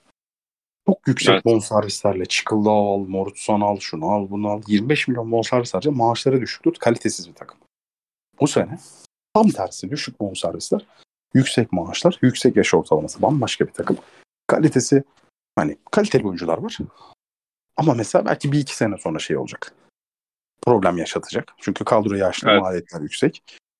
Evet. Geçen seneki çok planlama diye anlatıldı. 13. oldu. Ve bir planlama değilmiş ki bu sene. Geçen sene A yapıldıysa bu sene Z yapılıyor. Ne planlaması abi? Yani alınan oyuncudan, getirilen hocanın uyruğundan, yaşında böyle bir şey olabilir mi? Ya bu bu kadar basit olabilir mi? Ya abi yüzde yüz ya. Yüzde yüz. Katılıyorum Bundan ya. artık sıyrılalım. Valerian İsmail bir teknik direktördü. Rolü buydu. Gereksiz yere belli bir kesim halk kahramanı ilan etti, belli bir kesim düşman ilan etti. Sadece bence bekleneni veremeyen, yetersiz kalan bir teknik direktördü. Siz bu adama gidip bu o bir planlama timsaliydi, o Beşiktaş'ın gelir falan derseniz en çok ayak kırıklığına siz uğrarsınız. Çünkü yarın bir gün benzer bir denemeyi yine böyle yapıp yaklaşıp yine hayal kırıklığıyla karşılaşacaksınız. Bu teknik direktörün sorumluluğu değil, ağır. Bu adama ayıp edersiniz. Hı hı. Bence böyle bilmiyorum. Ya bu arada şey konusunu söylemek lazım. Hani Valerian İsmail benim gerçekten ya hocanın futbol bakışına karşıyım. Hocayla biz başka düşünüyoruz. O başka bakıyor, ben başka bakıyorum. Orada ayrışıyoruz. Biz hoca yani İsmail Hoca'yla ideolojik olarak ayrışıyoruz. O, onu kenara bırakıyorum. Çok saygı, yani şey konusu saygılıyorum abi. Bu adam belli ki çok hani maç izleyen, kafayı futbola kırmış. İşte çok Evet. sadık ve disiplinli bir insan. Bu Yüz yüze. insanın mesela gidip başka bir yerde başarılı olması beni hakikaten mutlu eder. Bunu Ya tüm samimi duygularımla söylüyorum. ben hayalci bir teknik direktör olduğuna inanıyorum. Anlatabiliyor muyum? Yani mesela başka bir yerde gördüğü bir şeyi elindeki malzemeden, şartlarından, oyuncuların yapabildiğinden falan bağımsız şekilde bazen de biraz inatçı şekilde aynen uygulamaya çalıştığını düşünüyorum. Out örneğinde olduğu gibi. Ama şu Hı hı. var. Bence çok iyi bir adam. Çok disiplinli biri olduğunu yüzde yüz eminim. Derdinin tasasının işi olduğuna yüzde yüz eminim. Muhtemelen futbola muhtemelen şeydir yani eve gittikten sonra da şey- hani eee sa- sabaha kadar maç izliyordum. Öyle bir şey alıyorum hani böyle Yüzde yüz katılıyorum. şuradan şuradan şu detayı alabilir miyim? Buradan bu detayı alabilir miyim? Ya şuradan şunu çıkartabilir miyiz? Şeyle Yani. eee, e- ekibi ekibini falan gece dağılıyorduk. Ya beyler şunu izlediniz mi? Bak şunu şuradan alabilir miyiz falan diye böyle. Hani öyle Bir bir, de şey öyle manyakça bir şey geliyor bana açıkçası. Futbol delisi geliyor. Ya bir de hani belki ileride başka bir şeyler, işler terse döner. Şu an için söylüyorum. Yani güzel ayrıldı. Görüntü öyle hani. Sorun çıkıyor yani. Adama benim bildiğim ilk defa Hatay maçından sonra ayrılalım dendi. Aldı Evet. parasını. O da sanıyorum hani yine yüksektir de genel alıştığımız miktarlara göre daha düşük bir miktara. Sorun çıkarmadı. Ertesi gün gitti yani adam. Evet. Hatay maçı bitti ayrılıyor. Hani şey olmadı. Beş gün tesise geldi de mobbing değil. Yardımcısı gitti. İnşallah dedi çok başarılı olursunuz falan yaptı. Tabii tabii tabii. bence gereksiz yere aslında olmaması gereken tanımlamalar bu adama yüklenildikçe hem onunla ilgili beklentiler çok şeyde kaldı, havada kaldı. Hem Hı hı. aslında buna düşmanlık duyan, buna karşıtlık duyan insanlar tarafından çok fazla linçlendi. Hem de şey, hani nasıl diyeyim, hala da böyle zannediliyor belli bir kesim tarafından. Beşiktaş'ın kurtuluşu bu profilde değil. Ya iyi ve kötü var. Yaşlı genç yok. Modern demoda yok. Bana bir kişi, Allah için bir kişi modern futbolu bir tanımlasın. Modern futbol diye bir şey yok. Son Şampiyonlar Ligi şampiyonu Ancelotti ya. Bana oynattığı bir hani o sizin çok alıştığınız üçgenler çizme, beşgenler şey yapma. Bak işte burada böyle yapıyor. Positioning play, white play. İşte half space'ten cart Ya yok be Pasto benzema. Hani ben burada şeyi savunmuyorum. Hiçbir şey oynamamak değil. Bakarsın kadrona dersin ki bunlar bunu oynar. Kadrona uyumlu ve sonuç alabilen bir futbol oynatıyorsan modern futbol budur. Ya bir de Beşiktaş ya Beşiktaş'ın şampiyon olmak için 3 sene süre 3 senelik bir sürece ihtiyacı yok ki bu arada. Harikasın. Müthiş. Ben, ben bir saattir kafamda şey yapıyor. Lan çok gevezelik yaptım ama bir şey atladım diye. Müthişsin. Aynen Türkçem Tam- kötü ya. Abi tam ona gelecektim. Ben insanlarda şeyi görüyorum. Mesela şunu çok fazla görmeye başladım. Şampiyonluk ne abi? Çok mu önemli? Ya çok önemli tabii ki. Tabii ki çok önemli. Ya bu oyunun ruhundan kopmamak gerek. Şampiyon oluyoruz bilmem kaç milyon borç. Ya olmayınca da var o borç. Olmayınca da artıyor. Bunun yolu başarısızlıktan geçmiyor. İnsanlar bak Twitter'da şey hikayesi görülüyor ya. Arteta üzerinden örnek verdim. Başka şeyler Hı hı. olur. Bilmem ne. 2017'de geldi. 2018'de sürüldü. 2019'da neredeyse kovulacaktı. 2020'de acaba dedirtti. 21'de falan filan oldu. Ve işte 22 şampiyon. İnsanlar bu hikayeyi yaşamak istiyor. Bütün dertleri bu. Bu insanlara sor. Bunu savunan, bunun peşinde koşması gereken insanlara de ki 5 senede 4 kez şampiyon olmak mı? Hayır bunu istiyorum der. Çünkü tamamen hikayenin peşindeler. Hı hı. Dertleri doğru yol, iyiler falan değil. Sonunda mutluluğa çıkması da meçhul. Ya beyler Netflix'te filmi çekiyoruz ya. Heh, bak insanların tamamen kafasında bu var. Abi bekleyelim. Böyle bir süreç olsun. Bir iki yok. Ya beyler Yok öyle bir şey. beyler 5 sene çok uzun bir süre. Yani hakikaten bak insanlar şey algılamıyor da 5 sene, 3 sene, 4 sene bunlar çok uzun süreler abi. Abi Hele de böyle ay- süreçten geçtikten sonra daha da uzar o 3 sene olur sana on- 13 sene. Aynen öyle. Bir de şu var. Yani e, 3 sene 4 sene bekleyince sürekli yukarı ivmelencenin bir garantisi yok ki ivmelenmemişsin ki şampiyon olamamışsın. Çünkü biraz doğruyu yapsan zaten yarıştasın Süper Lig'de. Bir o ikincisi şey hani başarı kıstası şampiyonluk ve şey e, başarı kıs şey çıtası o. Tek ihtimal var. Ya şampiyonsan başarılısın, şampiyon değilsen o maddi geliri de alamıyorsun. Başarısız gözüküyorsun aslında. Artık Hani- şampiyon olsan da alamıyorsun. Şimdi Bir alma şey ihtimali var. çok azaldı dediğin gibi. Sizin günlük çözümlerinizle bu iş bir yol yok. Senin geleceğe dönük diye anlattığın şey de çözüm değil. Berbat bir yolu. Ya bir de abi bak aşıksın. Kötü bir de açıkçası olmaya aşıksın. ya hem o hem de şu var abi mesela ya doğru bir bakış açısı olmayabilir ama mesela Arsenal gidip bunu e, bu süreci mesela en top hocayla geçirebiliyor. İşte ne bileyim işte arkada gibi top bir asistan alıyor yani. Çok iyi bir okulun ho- e, asistanını alıyor. İşte ne bileyim bunun gibi başka iyi örnekler varsa onlar gidip do- e, şey hocaları geliyorlar. Abi birincisi şu. Sen o, o hocaları sana yedirmiyorlar. Kolay kolay. İkincisi e, muhtemelen senin dışarıdan getiren hoca yani ligi tanımak diye bir şey var ya. Bu hakikaten var abi. Arteta'yı alıyorsun. Arteta zaten bir kere Arsenal'ın tedrisatından geçmiş bir oyuncuydu. Aslında kaptanlık yaptı yıllarca ve Premier Lig'de işte şeyin yanından geldi. E, Guardiola'nın yanına geldi. Yıllarca Premier Lig'de olmuş bir hocadan bahsediyor. İşte senin alacağın hoca muhtemelen bir kere buradaki insanların ne istediğini bilmiyor, dilini dişini bilmiyor. İşte ne oynandığıyla alakalı kısıtlı bir fikir var. Medyanın ne kadar manipülatif olabileceği konusunda belki e, şeyleri var. Yani bilmiyor yani nasıl al, yorum yapması gerektiğini bilmiyor. Mesela bu Tudor'un yaşadığı bir süreç vardı ya burada. Evet. Hani yani, Tudor mesela buranın burayı bilse daha önceler mesela Karagümrük geçmişte var gerçi de hani e, o şeyi bilmiş bir hoca olsa bu mevzuları yalayıp yutmuş bir hoca olsa başka davranırdı belki. Tabii Atıyorum. ki öyle. İşte İsmail kısmı öyle. Yani burayı tanımıyorsun, bilmiyorsun. E, bir yandan gelip burada ister istemez o başarı da bekleniyor senden. Yani mesela Tabii. Beşiktaş'ın bir şu var abi benim anlamadığım nokta şu. Mesela sürece yayalım diyoruz ya. Mesela sürece kiralık, yayalım. Önerli kiralık. Heh. Oyuncu bir kere kiralık zaten. Hmm. Hani ne, kimle neyi kuracaksın burada? Bu bir. Gezzar'ın yaşı var, Josef'in yaşı var. Bak onun hepsini geçiyorum abi tamam mı? Hepsini geçiyorum bak. Feda sezonu gibi kadro kurun diyelim tamam mı? Feda sezonu gibi. Hı hı. Abi sen iki maç üstte kötü sonuç al. Bak Bursa'yı hatırlıyorsun. Biz ona öyle bir mağlubiyet almıştık ya Bursa'yı hatırlıyor musun? 3-0. He. O maçın hakkı 7-8-0 falandı bu arada. Samet Aybaba'nın gelecek sezon kalmamasını kesinleştiren maç. Bir tane de Akisar'da 4 var aynı şekilde.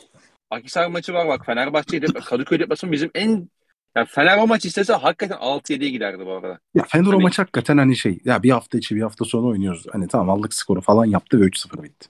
Evet. Bak sen böyle maçları burada oynama 10 sene sonra yani 2022'de oynamaya başla. Böyle iki maç üstte oynasan yani o sürece inananlar da artık o sürece inanmazlar yani. Tabii çünkü sosyal medya geleneksel medya çoktan alt etti. Ya tabii ki.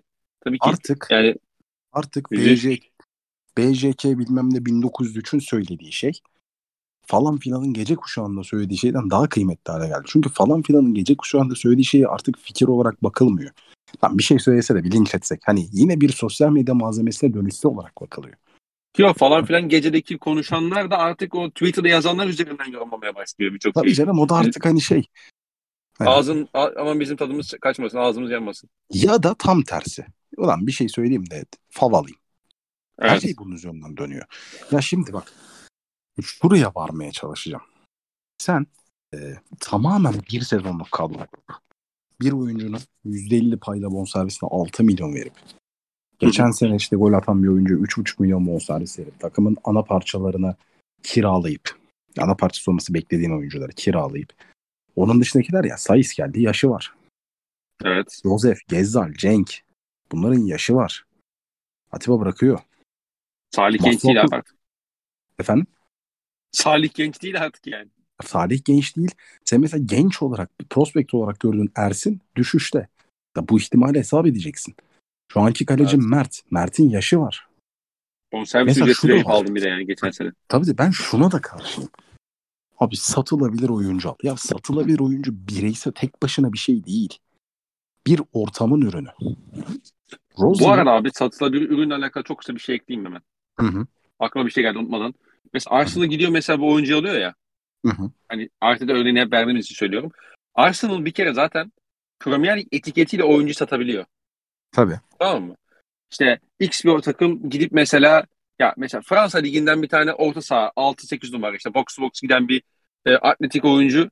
Mesela o Fransa'da şeyi biliyorsun yani. Oradan o topçu alınabilir diyorsun mesela. O Fransa takımının adam, kulübün öyle bir avantajı var. Aynen. Adam tekrar Lyon'u mesela tutmadı. Evet. Tekrar Lyon'u 18 milyona satılıyor. Sen onu haber olarak bir de görmüyorsun. Ama Arsenal Aynen öyle. 18 milyon. Aynen öyle. Senin Ve şöyle bir şey var. Türkiye'den ha, pardon. Buyur, buyur, sadece, şunu, sadece şunu söyleyeceğim. Senin Türkiye'den bu oyuncu yani o prospekt olarak gördüğün oyuncuları işleyip iyi bir paraya satabilmen için senin Avrupa'da bir kere en basitinden olman lazım. Tabii. Hiçbir şey olmasa bile. Ve Avrupa'da başarılı olabilmen lazım. Avrupa'da başarılı olabilmen için de sattıran, iyi bir kadro ihtiyacın var. Markao'yu sattıran Barcelona maçları oldu. Markao hep iyi bir stoperdi. Evet. Yıllardır iyi bir stoperdi ama yıllardır seviye ona teklif yapmıyordu. Ya da bu Ligde paraları 13. çıkmıyordu. olan tabii ligde 13. olan takım üzerinden de yapmadılar. Nereden Marka yaptılar? kalsa bu sene satabilir miydin mesela? Bilmiyorum. Ya bu çok Evet. şey Şöyle söyleyeyim sana daha doğrusu. kesinliği yok. Geçen şöyle söyleyeyim sana. Geçen sene Galatasaray'ın kadrosunda vardı marka ama sakattı oynamadı. Geçen sene oynadığı oyunu bu sezon oynuyor ama bu sene Avrupa'sı yok. Yani geçen Yok. sezonu yok. Satabilir miydin 12-13'e? 7-8 gelirdi teklif en baba. O da şey. Değil mi?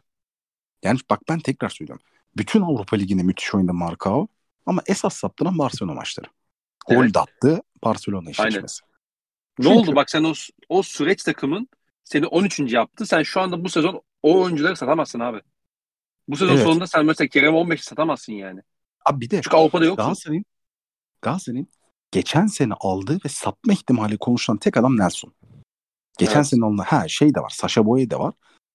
Ee, ama Sasha Boye bu sene kazanıldı mesela. Geçen sene kazanılan bir şey olmadı. Çünkü geçen sene üretkenliği çok kısıtlı.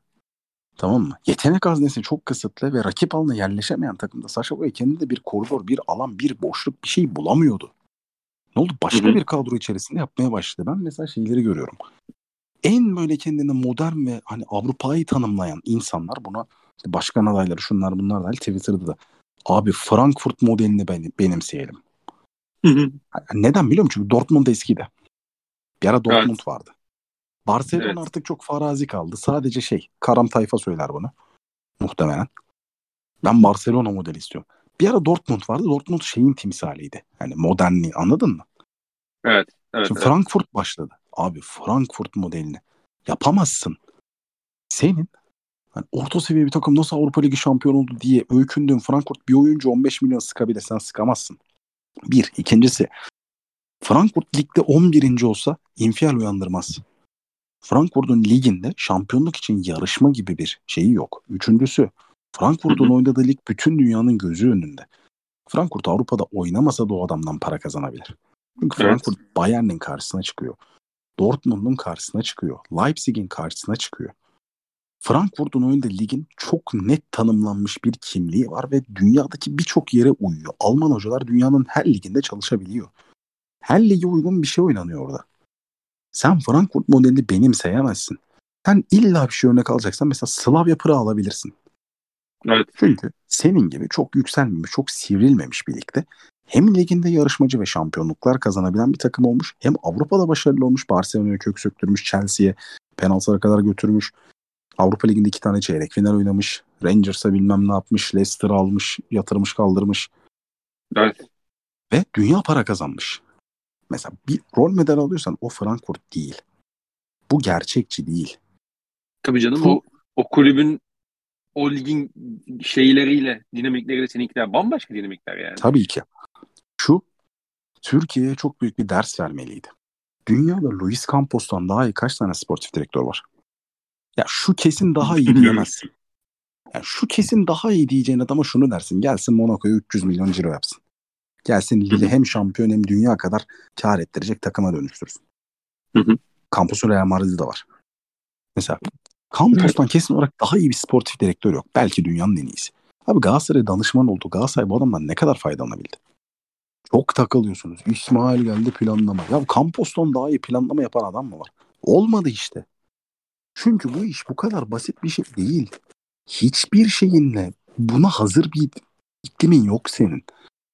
Buna göre bir ortam hazırlamamışsın. Ne yapacak yani adam 3 ay 4 ay baktı eyvallah dedi gitti.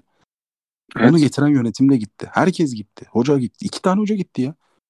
O planlama diye başlayan şeyden biri Galatasaray tarihinin en büyük efsanesi. Planlama diye başlayan sezon bunu yedi.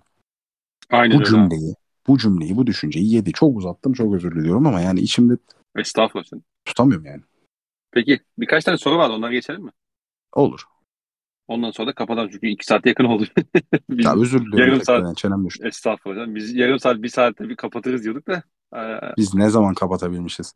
değil mi? Yani bizim hatırlıyorsun yani podcastleri kapatıyoruz dedi, dememizin üstünde böyle bir yarım saat falan geçiyordu ancak kapatabiliyorduk yani. Tabii. Ee, Bu saatler tam bitirdik. senin NBA maçına kaçtığın, Emre'nin hafiften uyuduğu, bizim de Ee, Şöyle bir sıkıntı var bu arada. Şu anda NBA maçı var. Ama Aynen. podcast'te ben, sadece senle ben olduğumuz için kaçamıyorum da. tabii kaçamıyorsun. Ben o zaman biraz bir saat daha uzatırım bu yayını. Nur, nur- nurlar içinde yatsın. Scout Premier'le birbirimizi yediğimiz saatlerde onlar. Evet yani şey Enes'in eksikliğini en çok hissettiğim an bir şey oldu. Bu Tabii canım. podcast'in Ya ikinci onun- yarısı oldu. Arada böyle kendisini övmüyoruz diye işte futbolun Poseidon'u falan yazıyor. Hakikaten öyle. Çocuk top işinde şey yani. Harbiden öh. Yani sadece e, saçma bir Messi düşmanlığı var. Onun da cevabını aldı. Sıkıntı yok. Bu dünyada bir Messi'ye iki Gamoba'ya düşman olmayacaksın. Gamoba senden daha çok bilmiyor. Ama karşını alırsan yenilirsin. Sıkıntı, sıkıntı çok Evet, çok fena evet. sıkıntı. Ee, Enes'e selam olsun. Ee, Türkiye topu öğretmeye devam edecek. 14 numarasıyla değil mi? Tabii tabii. Peki. Ee, hemen bir kontrol. Tamamdır. Evet. Şu anda e, sen bir tweet atmıştın. Onun altına Çağ'ın şeyi var. Diğer iki kolon nerede? BJK Podcast'da şimdi ne yaptınız o güzel adamlara demiş. Ya sevgili hocam bizlik bir şey yok. Yani onlar onlar gelmedi. Biz davet ettik ama onlar gelmedi. Bu arada Çağın Hoca'nın da doğum günüymüş bugün. Ee, Oo. kendisi doğum günü. Kutluyorum. Ee, nice, sağlıklı, e, bol Flagrant One dinlemeli senelere diyorum. Hocam nice mutlu yıllara profil resmindeki bayrak e, bizim bir dönem hayatta olan çok sevdiğimiz podcast arkadaşımıza bir mesaj diye düşünüyorum. Çok selamlar sana. Ee, benim e, alıntımın altına gelen bir tane soru var. Sevgili Sir Mitson. Ee, Onu böyle böyle cevaplayalım. Beşiktaş'ın oyunda iyileşme var mı? Kısmen. Az sonra detayına girelim. Çok kısa. Ya o iyileşmeyi bence daha göreceğiz bu arada. Ben de göreceğimizi Yani- düşünüyorum da ben biraz geç göreceğimizi düşünüyorum. Hemen değil. İyileşme de Konuştuk zaten. İyileşme de şurada. Birincisi Beşiktaş ne yapmaya çalışıyorsa 90 dakikaya yaymaya çalışıyor en azından şu an. Ha bu arada bu iyileşme bariz bir iyileşme değil onu söyleyeyim yani Beşiktaş hala aman aman Hı iyi bir durumda değil. Sadece Evet. bir hani çok işleyemese de bir matematiği var. 2018-2019'un ikinci yarısı yaptığı olay. Önde Hı hı. yalandan dandirik ve pres rakibi orta sahaya çek orada topu kazan ve hücum oyuncunun hareket alanı oluştur. Hatırla Ümraniye maçında Vegors'un attığı iki golle öyle. Ee, yine gollerden bir tanesi daha öyle unuttum. İst- e, şey Şanlıurfa maçında atılan dört golün dördü de öyle. Ee, Adana Demir maçında kısmen kazanılan frikik öyle. Enkudu'nun kaçırdığı pozisyon da öyle. Yani bir genel olarak bunu yapmaya çalışıyor ama top kapamıyor. Şu an sorun o. Beşiktaş top kapamıyor. Ee, katılıyorum abi. Ondan sonra e, podcast'in starı nerede? Podcast'in starı burada abi. Yani şu Burada. anda e, sevgili Alperen konuşuyor. Tabii ben Başka nasıl bir başka kimin star olmasını bekliyordunuz? ha bunu Evet. beğenmezsen Belçikalı Star da burada. E, tabii yurt dışına adam getirdik yani. Aynen öyle. Yapılanma Ha, yapılanma dediniz. Aynen öyle mesela. Lan Türklere Belçika'dan no name, Belçika'dan no name bir şey getirdik Aynen abi. öyle. Belçika'dan harbiden no name. Sir diyebiliyoruz mesela adamı. Ee, yani unvanıyla biliyoruz. Unvan ve soyadı mesela. No name bir adam getirdik. Ee, 40 yaşının altında. Evet. Yanlışım yoksa 30'un da altında. Genç yani. Aynen öyle. Schengen ülkelerinde rahat rahat dolaşabiliyor. Yani Avrupa Evet. görmüş, Paris görmüş. Mesela Paris Saint Germain'i yerinde izlemiş bir adam. Sürekli maç izliyor ve kafayı futbola yoruyor. Duh diyelim. Eskiden Kültürlü, kültürlü, uzun boylu 2 metre boy var bunda mesela beyler. Bu sağda solda 1.90'ım diye anlatıyor mümkün değil. Ben söyleyeyim yani Semih Erden'i falan bloklar. eyvah eyvah. Şimdi- Neyse. Şeye geçiyorum. Ee, diğer sorusuna geçiyorum. Ee, Evet. Sör Çakmak böyle podcast yapmayı nereden öğrendi? Böylesine mi? Valla yani hmm, böyle podcast derken anlamadım ama bir övgü şey ise e, çok podcast dinlediğim için diyelim en azından. Hocam Sör Çakmak Ee, Doktor Ütker reklamı izleyen Sör Çakmak Doktor Ütker re- reklamı izleyen biri değil. Önce reklamın linkini atacaksın sonra bu soruyu soracaksın ki bir anlamı olsun. Neyse. Ee, Muayyer Oktay'ın ahı devrede diyebilir miyiz? İyi yayınlar, sevgiler, selamlar. Tabii. Yani Neden neden Yusuf Güntaç hayatta? Çünkü Muayyer Oktay'ı karşısına almadı. nokta. Nokta. Senin e, bana attıkların vardı abi. Sen mi okursun ben mi okuyayım? Hiç fark etmez. O zaman hemen açıyorum. Ee, Senior 352 değil mi? Evet. İsmail'in olduğundan fazla abartılmasını ve o buhranlı dönemi bir tık konuşursanız keyifli olur. E, konuştuk aslında biz bunu. bir şey diyeceğim. Senior 352'nin Niki Evet. 352 eleştirdi adam İsmail. Profil resminde de Şenol. Buradan çok selam olsun kendisine. Evet, olduğundan fazla abartılması şöyle yani olduğundan fazla gömen bir kesim de var. Ben beğenmiyorum. Ben açık şekilde beğenmiyorum. Hı hı. Ha, ben bu abartının yani İsmail'le alakalı değil. İnsanların biraz hani olmayacak özneleri garip ideolojiler yüklediğini düşünüyorum. Yani bu İsmail değil de aynı profil başka biri olsaydı ismi daha az duyulmuş, bir tık genç ve yabancı başka bir teknik direktör ve hepsinin hepsi farklı bir şey deneseydi. İnsanlarda bir farklı fantezisi başladı. Yani normal, mesela biri gelip 4-2-3-1 denese direkt Demode'yi yapıştırıyorlar anlatabiliyor muyum? Bu tamamen bununla alakalı. Yani İsmail yerine başka biri de olsa aynı şey olacaktı. Valla katılıyorum ve hemen geçiyorum ee, senin bana attıklarına. Ee, İsmail kısmını zaten bayağı bol bol konuştuk yani. Podcast'in yarısı Valerian İsmail dönemindeki Beşiktaş konuşmakla geçti. Ee, Oğuzcan sormuş. Hocam selamlar. Şenol Güneş'le Beşiktaş'ın geleceğini nasıl görüyorsunuz? Sevgiler demiş. Sevgiler bizden. Sevgiler bizden. Ergeten. Şu eleştirilere katılıyorum. Ee, genel olarak Şenol Güneş'i istemeyenlerin şu eleştirilerine katılıyorum. Ben Şenol Güneş'in ismen verdiği oyuncuların doğrudan alınması fikrine karşıyım. Ee, bu Burak Yılmaz konusunda çok şey oldu. Hani hoca yaklaştıracak bir sonuç şeklinde oldu ama Burak Yılmaz iyi seviyede bir forvet. Mesela bence Volkan Şen'in alınmaması hata değildi. Alınmazsa Caner'in alınmaması hata olmayacak. Yani burada mesela Şenol Güneş'le doğru çalışmak için aradığı profili doğru tahlil etmek gerek. Geçen bir yayında örnek verdim. Ben şunu çok net hatırlıyorum. 2016 yazında Şenol Güneş'in şöyle bir e, düşüncesi vardı. Beyan mıydı hatırlamıyorum ama böyle bir durum kesinlikle vardı. Cenk Tosun zaten yükseliyor iyi bir seviyede. Hani bana bir de yanına Eren'i alırsanız biz devam ederiz. Yönetim Eren yerine. Abu Bakar aldı ve her şey daha iyi oldu. Hani Evet. Şimdi Şenol Güneş çok fazla oyuncu portföyü geniş bir hoca değil. Böyle de olmak zorunda değil bu arada teknik direktörler. Yani burada profili doğru idrak edip hocayı da buna ikna etmek lazım. Hı hı. Doğru seçime gitmek lazım. Hani Lens örneğini yaşamamak için, bunun yerine Abu Bakar örneğini yaşamak için bence olması gereken bu. Eğer bunun dışına çıkılırsa sadece Şenol Güneş'in idare edebileceği, o da edebilirse mesela son işte milli takımdaki son dönemi çok soru işaretli. Şu anda bence Beşiktaş döneminde çok aman aman iyi başlamadı. Yine soru işaretli başladı. Hı hı. Ee, bu süreç doğru yönetilmezse en iyi senaryoda bile sadece Şenol Güneş'in idare edebileceği bir ortam doğar. Bunu, bu olmamalı. Hani Beşiktaş'ın geleceği diyorsak hem bugünü hem yarını kotarabilecek çözümler üretilmeli. Onun dışında ben bu sözün üzerinde söyleyeyim tekrarlıyorum. Şubat sonu ya da Mart başında yani en en geç Kadıköy'den sonra e, o kadar sürer mi bilmiyorum. Yani sürmemesini umarım. Beşiktaş'ın bir anda sonuçlarının acayip iyileşeceğini, bir düzen oluşturacağını ama bunun da yetmeyeceğini düşünüyorum. Bu aslında Şenol Hoca döneminde senin o az önce örneğini verdiğin 18-19 sezonda çok benziyor yani. Hı hı. Ee, o sezonda biliyorsun sezonun ilk yarısı bayağı sıkıntılı geçmişti ama ikinci yarı Berbattı Beşiktaş. yanlış hatırlamıyorsam 41 Hı hı. puan mı ne almıştı galiba ikinci yarıda? Ona öyle bir şey benzer yani. öyle bir şeydi yani ve Tabii tabii 41 puan almıştı. İlk yarıda 25 falan. Ya şu 17-18 de öyle. İlk yarı 30, ikinci yarı 41. Yani şu, Ha, ilk- e, 17-18'deki günah daha fazla o yüzden ama şey yapmadım. O mesela yani 18-19 bence hocalık bakımından yani hocaya ligi lig özelinde konuşacaksak e, çok az suç bulabilirim ben. O kadroyla bizim o son altı şampiyonluk yarışına girmemiz bile bir başarıydı benim, tabii ki öyle. Benim en büyük pişmanlıklarımdan biri o dönem bu farkındalığa sahip olmamaktı. Ben olan olumsuz ortamın tamamen Şenol Güneş üzerinden döndüğünü düşünüyordum.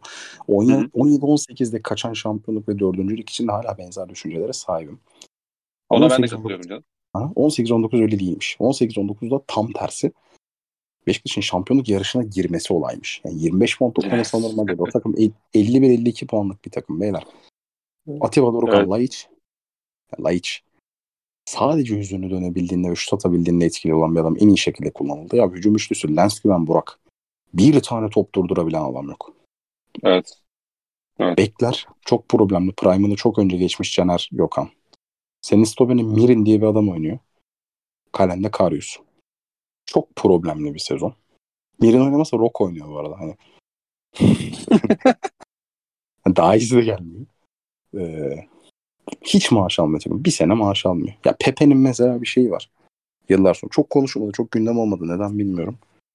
Pepe diyor ki bize maaş veriliyordu. Türklere maaş verilmiyordu. Biz, ben mesela diyordu çekindiğim için işte bazı çalışanlara oyunculara değil çalışan masöre falan işte bazen para veriyordum ve bu da yönetim tarafından hoş karşılanmıyordu. Sürekli laf ediyorlardı bana falan diyor. Böyle bir takım. Ve şunu da söyleyebiliriz. O takımın hemen hemen her parçası durdu. Mirim falan hariç. Yani Karius, Vida, işte Gökhan Caner, Atiba, Lens, Laiç, Burak. Hepsi durdu güven. Üstüne 20 milyonluk bir harcama yapıldı. Tamamı kötü. Ama hani 20 milyonluk bir harcama eklendi. Elneni falan eklendi. Abdullah Avcı 6 maçta 5 puanla başladı. Yani demek evet. ki o kadro herkesin de götürebileceği bir kadro değilmiş.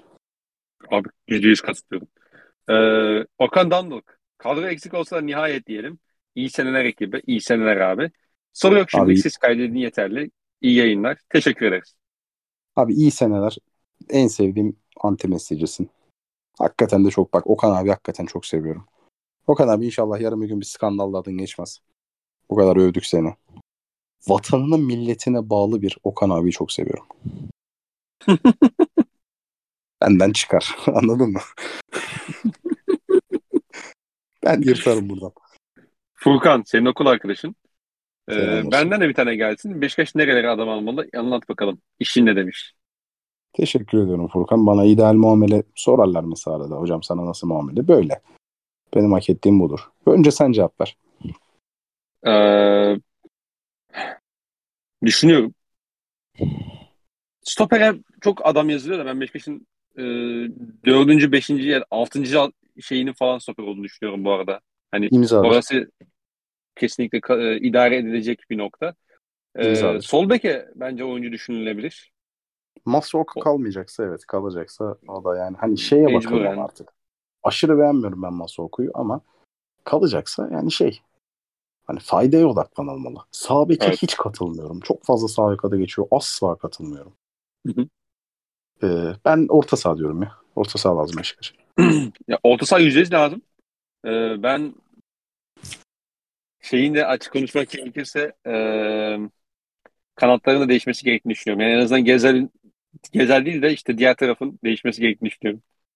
Yani Enkudu falan iyi hoş da e, orada daha güvenilir adamlara ihtiyaç var. Ya yani iyi hoş da değil şimdi. Ne iyi ne hoş beyler yani. Buna katılıyorum da ben şöyle düşünüyorum. Ben Enkudu'nun mesela kontrasından şu an çıkılabileceğine inanmadığım için çok o konuya girmiyorum. Yoksa işte, işte tabii ki kanat lazım. Ee, Ezzal nasıl dönecek bu önemli. Ben mesela şöyle söyleyeyim. Gezzal'in daha da kalırsa kötü döneceğini düşünmüyorum. Belki bir iki maç. Bir iki maç şey dedirti ya Gezzal de mahvolmuş falan. Yok. Ama Gezzal bir daha sakatlanabilir. Evet öyle bir sıkıntı var. Öyle bir risk var. güvenemiyorum. Ee, o yüzden bir kanat oyuncusu lazım da. Yani Redmond yeni geldi. Enkodu'nun bir de Redmond hani bence direkt şu an çıkılmamalı. Enkodu'nun kontrattan da yani maaşı yüksek ve sezon sonu biterken şu an sıyrılmak bence çok zor. Ben söyleyeyim. Sol bek almam. Masuaku gidecekse alırım. Sağ bekinden hiç girmem. Stopere hiç girmem. Eldekilerden bir malzeme çıkarılabileceğini düşünüyorum ve orada çok fazla kontrat var. Stopere nasıl gireyim biliyor musun? Sayıs falan gider sence. Ya mesela Montero gitse stoper almam öyle söyleyeyim. Ee, hı hı. Önceliğin bir orta saha, iki becerilebiliyorsa yani. Mesela en kodu gidiyorsa falan kanat olur. Evet. Onun dışında ya orta saha konusu herhalde ikimizin de mutabık olduğu e, konu. Bir de hoca Şen, e, Şen Hoca şey e, Cenk'le Korks'u beraber kullanmaya devam edecekse o da belki onlara bir alternatif e, golcü de düşünebilir. Çünkü ta, kenardan getirdiği bir e, golcüsü pek yok Beşiktaş'ın Muleka'yı kenara koyacak olursak. Olabilir ama mesela ben Muleka'nın da kazanılması, kazanılmaya uğraşılması gereken bir oyuncu olduğunu düşündüğüm için hı hı. E, hani çok inanılmaz anlamsız gelmez forvet transferi ama yine öncelik olmaması gerektiği tarafta. Yani orta saha çok lazım. Şutu evet, olan, evet. Orta... şutu olan pres kalitesi yüksek bir orta saha çok lazım. Tek orta saha yeter mi? Hmm. Bugünkü formlarla yetmez de.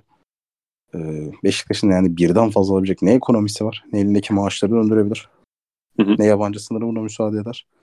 O yüzden yani mecbur tek alınır. Bir daha abi. Ya mesela Jet, Jetson'u ben artık hani şey görüyorum. Bu takımda ya pozisyon bitiremiyor Jetson. En önemli problem bu. Final pası, final vuruşu. Bunun kazandırılması lazım. Ben kazandırılabileceğini düşünüyorum. Tabela yapmalı yani Jetson. Abi Salih ile Joseph'ten birinin yani biraz da hani teknik direktör dokunuşuyla kazanılması gerekiyor. Evet. Bunlardan biri tam olarak istenen randımanı sağlarsa bir orta saha yeter. Ama ya 52 tane böyle oyuncu varken de birini kazanabilmen gerek bence. Hı hı. Kolay değil. Ama yani kaç tane orta alacak Beşiktaş? E, tabii ki. Tabii ki.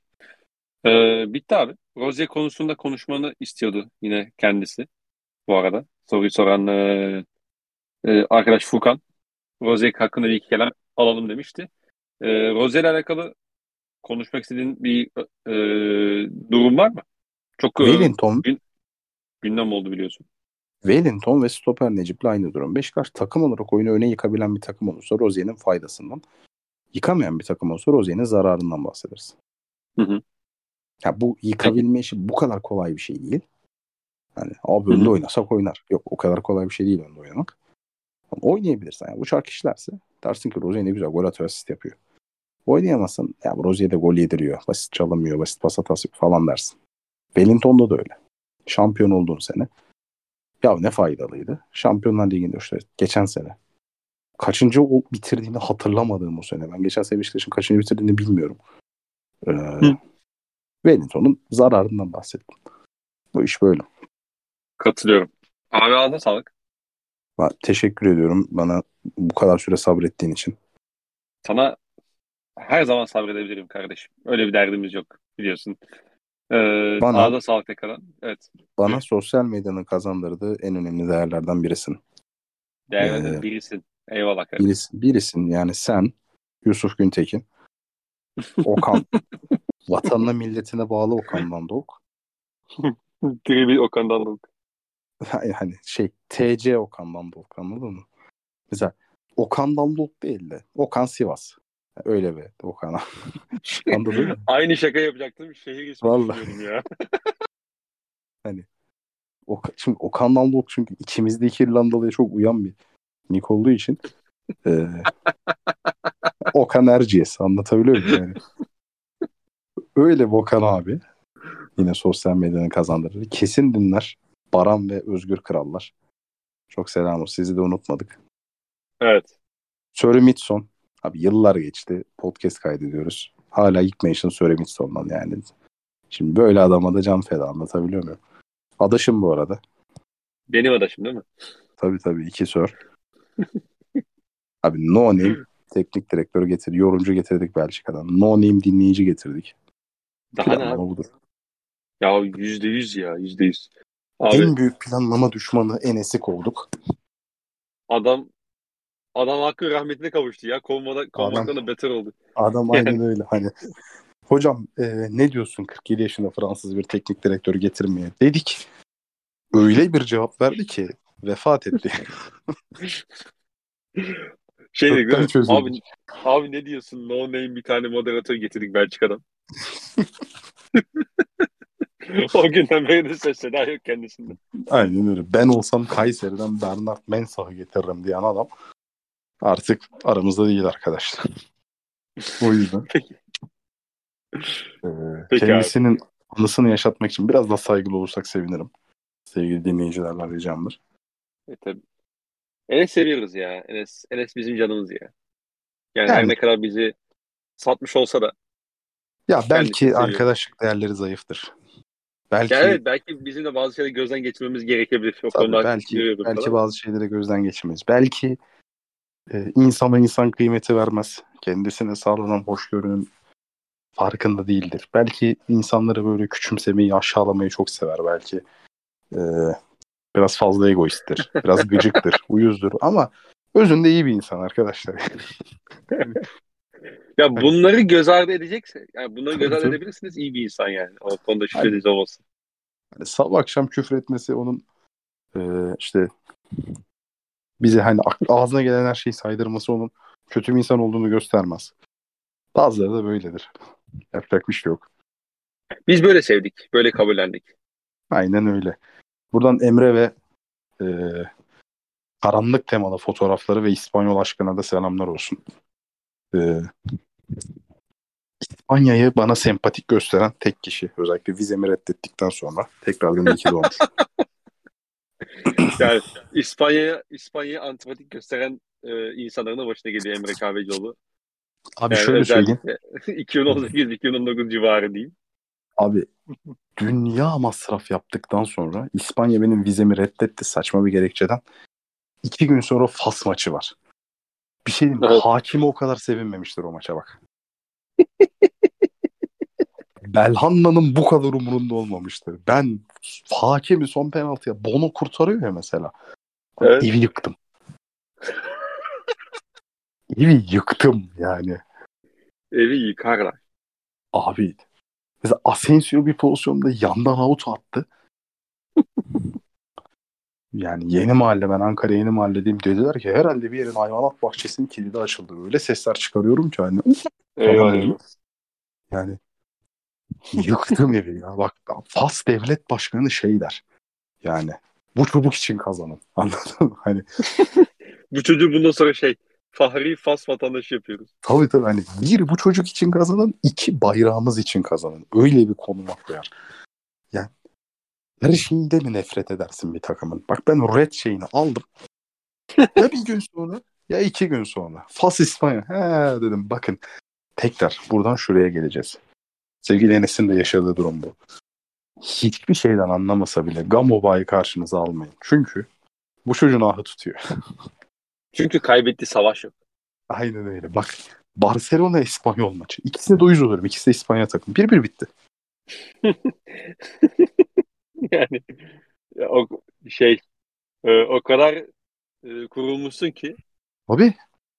Abi İspanya'nın bak bak İspanya'nın bundan sonraki şeylere falan iyi dikkat etsinler. Yani Tabii tabii. futboldaki başarısızlığın e, analizini falan yapmaya kalkacaklar. Cevap bu podcast'i dinleyenler tarafından zaten biliniyor olacak yani. Aynen öyle. Abi bak. Ben Real Madrid Benzema izlemeye gidecektim. Vizem reddedildi. Nerede Benzema? Fizyoterapisten odadan çıkamıyor. Yani. Sezon sonunda belki bir, bir bakmışsın MLS'e gitmiş. Tabii hocam bileğim gitti. Hocam aşilim gitti. Hocam haftalarca oynayamayacağım. Sakat adam. Bak ne oldu mesela ne oldu abi? Benzema bu süreçten sonra milli takım bıraktı. Ha? Madrid şu an yani, ala- ne alaka diye soranlar olabilir. Real Madrid hakikaten bir krizin eşiğinde. Eğer Euro 2024'te oynamak istiyorsan acil o takımdan ayrıl. Evet. Benzema'ya sesleniyorum. Acil İspanya'nın uyuz olduğu bir takıma git.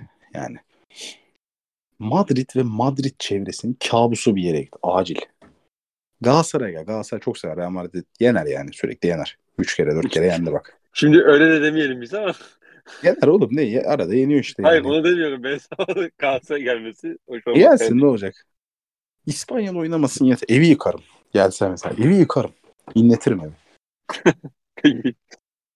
Abi Real Madrid Liverpool maçında ben normalde ne kadar Real Madrid'e sıcağım, Ancelotti'yi ne kadar severim bilirsiniz. Real Madrid Liverpool maçında top Liverpool'a geldiği an havai fişek patlatacağım evde.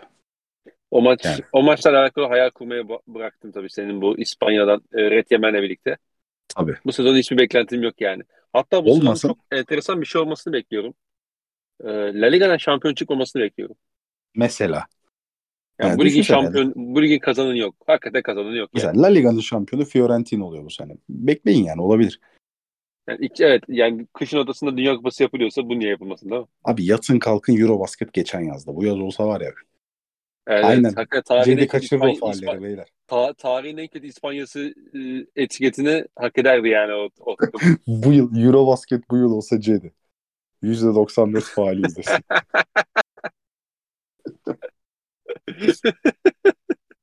Eurobasket bu yıl olsa Alperen Şengün. Maç başı iki faal ortalama. şey mesela Eurobasket bu sene olsaydı ya da daha doğrusu şöyle söyleyeyim. Ee, senin bu red yeme mevzun bir buçuk iki sene önce olsaydı Juancho Hernan Gomez çok kötü bir oyunculuk sergilerdi mesela şeyde Hustle filminde. Tabii. Mesela. Tutmaz o film yani. Tabii tabii aynen. Hustle filminde şey oluyor mesela. Hani adam NBA deyimiyle hustle yapmaya çalışıyor. Tamam mı? Hı hı. Ve çizgiye basıyor. Film bitiyor orada. 30 saniye hani. Bad hustle from Hernan Gomez. Bitti film o kadar. Evet. Euro şeye falan düşüyor değil mi? Euro kapa falan düşüyor. Tabii tabii tabii. Hani Euro Cup'ta da şey böyle. Hani Fruit de ekstra Bursaspor'un öğle yemeği. Tabii şey o öğle yemeğinde yiyorlar. Türk Telekom'un ara öğünü yani. Öyle bir şey. Peki. Abi son boşluğumuzda yaptıktan sonra Hı hı. istersen kapatalım. Eline koluna ağzına sağlık. Seninle kardeşim. Yani şu an yani son, sonuna kadar dinleyen varsa gerçekten helal olsun bu arada. Çok Hı hı. büyük saygı duyuyorum o insan ya da insanlara. Ee, biz burada bitiriyoruz. Artık bir sonraki podcast'i ne zaman kaydederiz? Kaydeder miyiz? Onlar e, daha oturulur, tartışılır, konuşulur.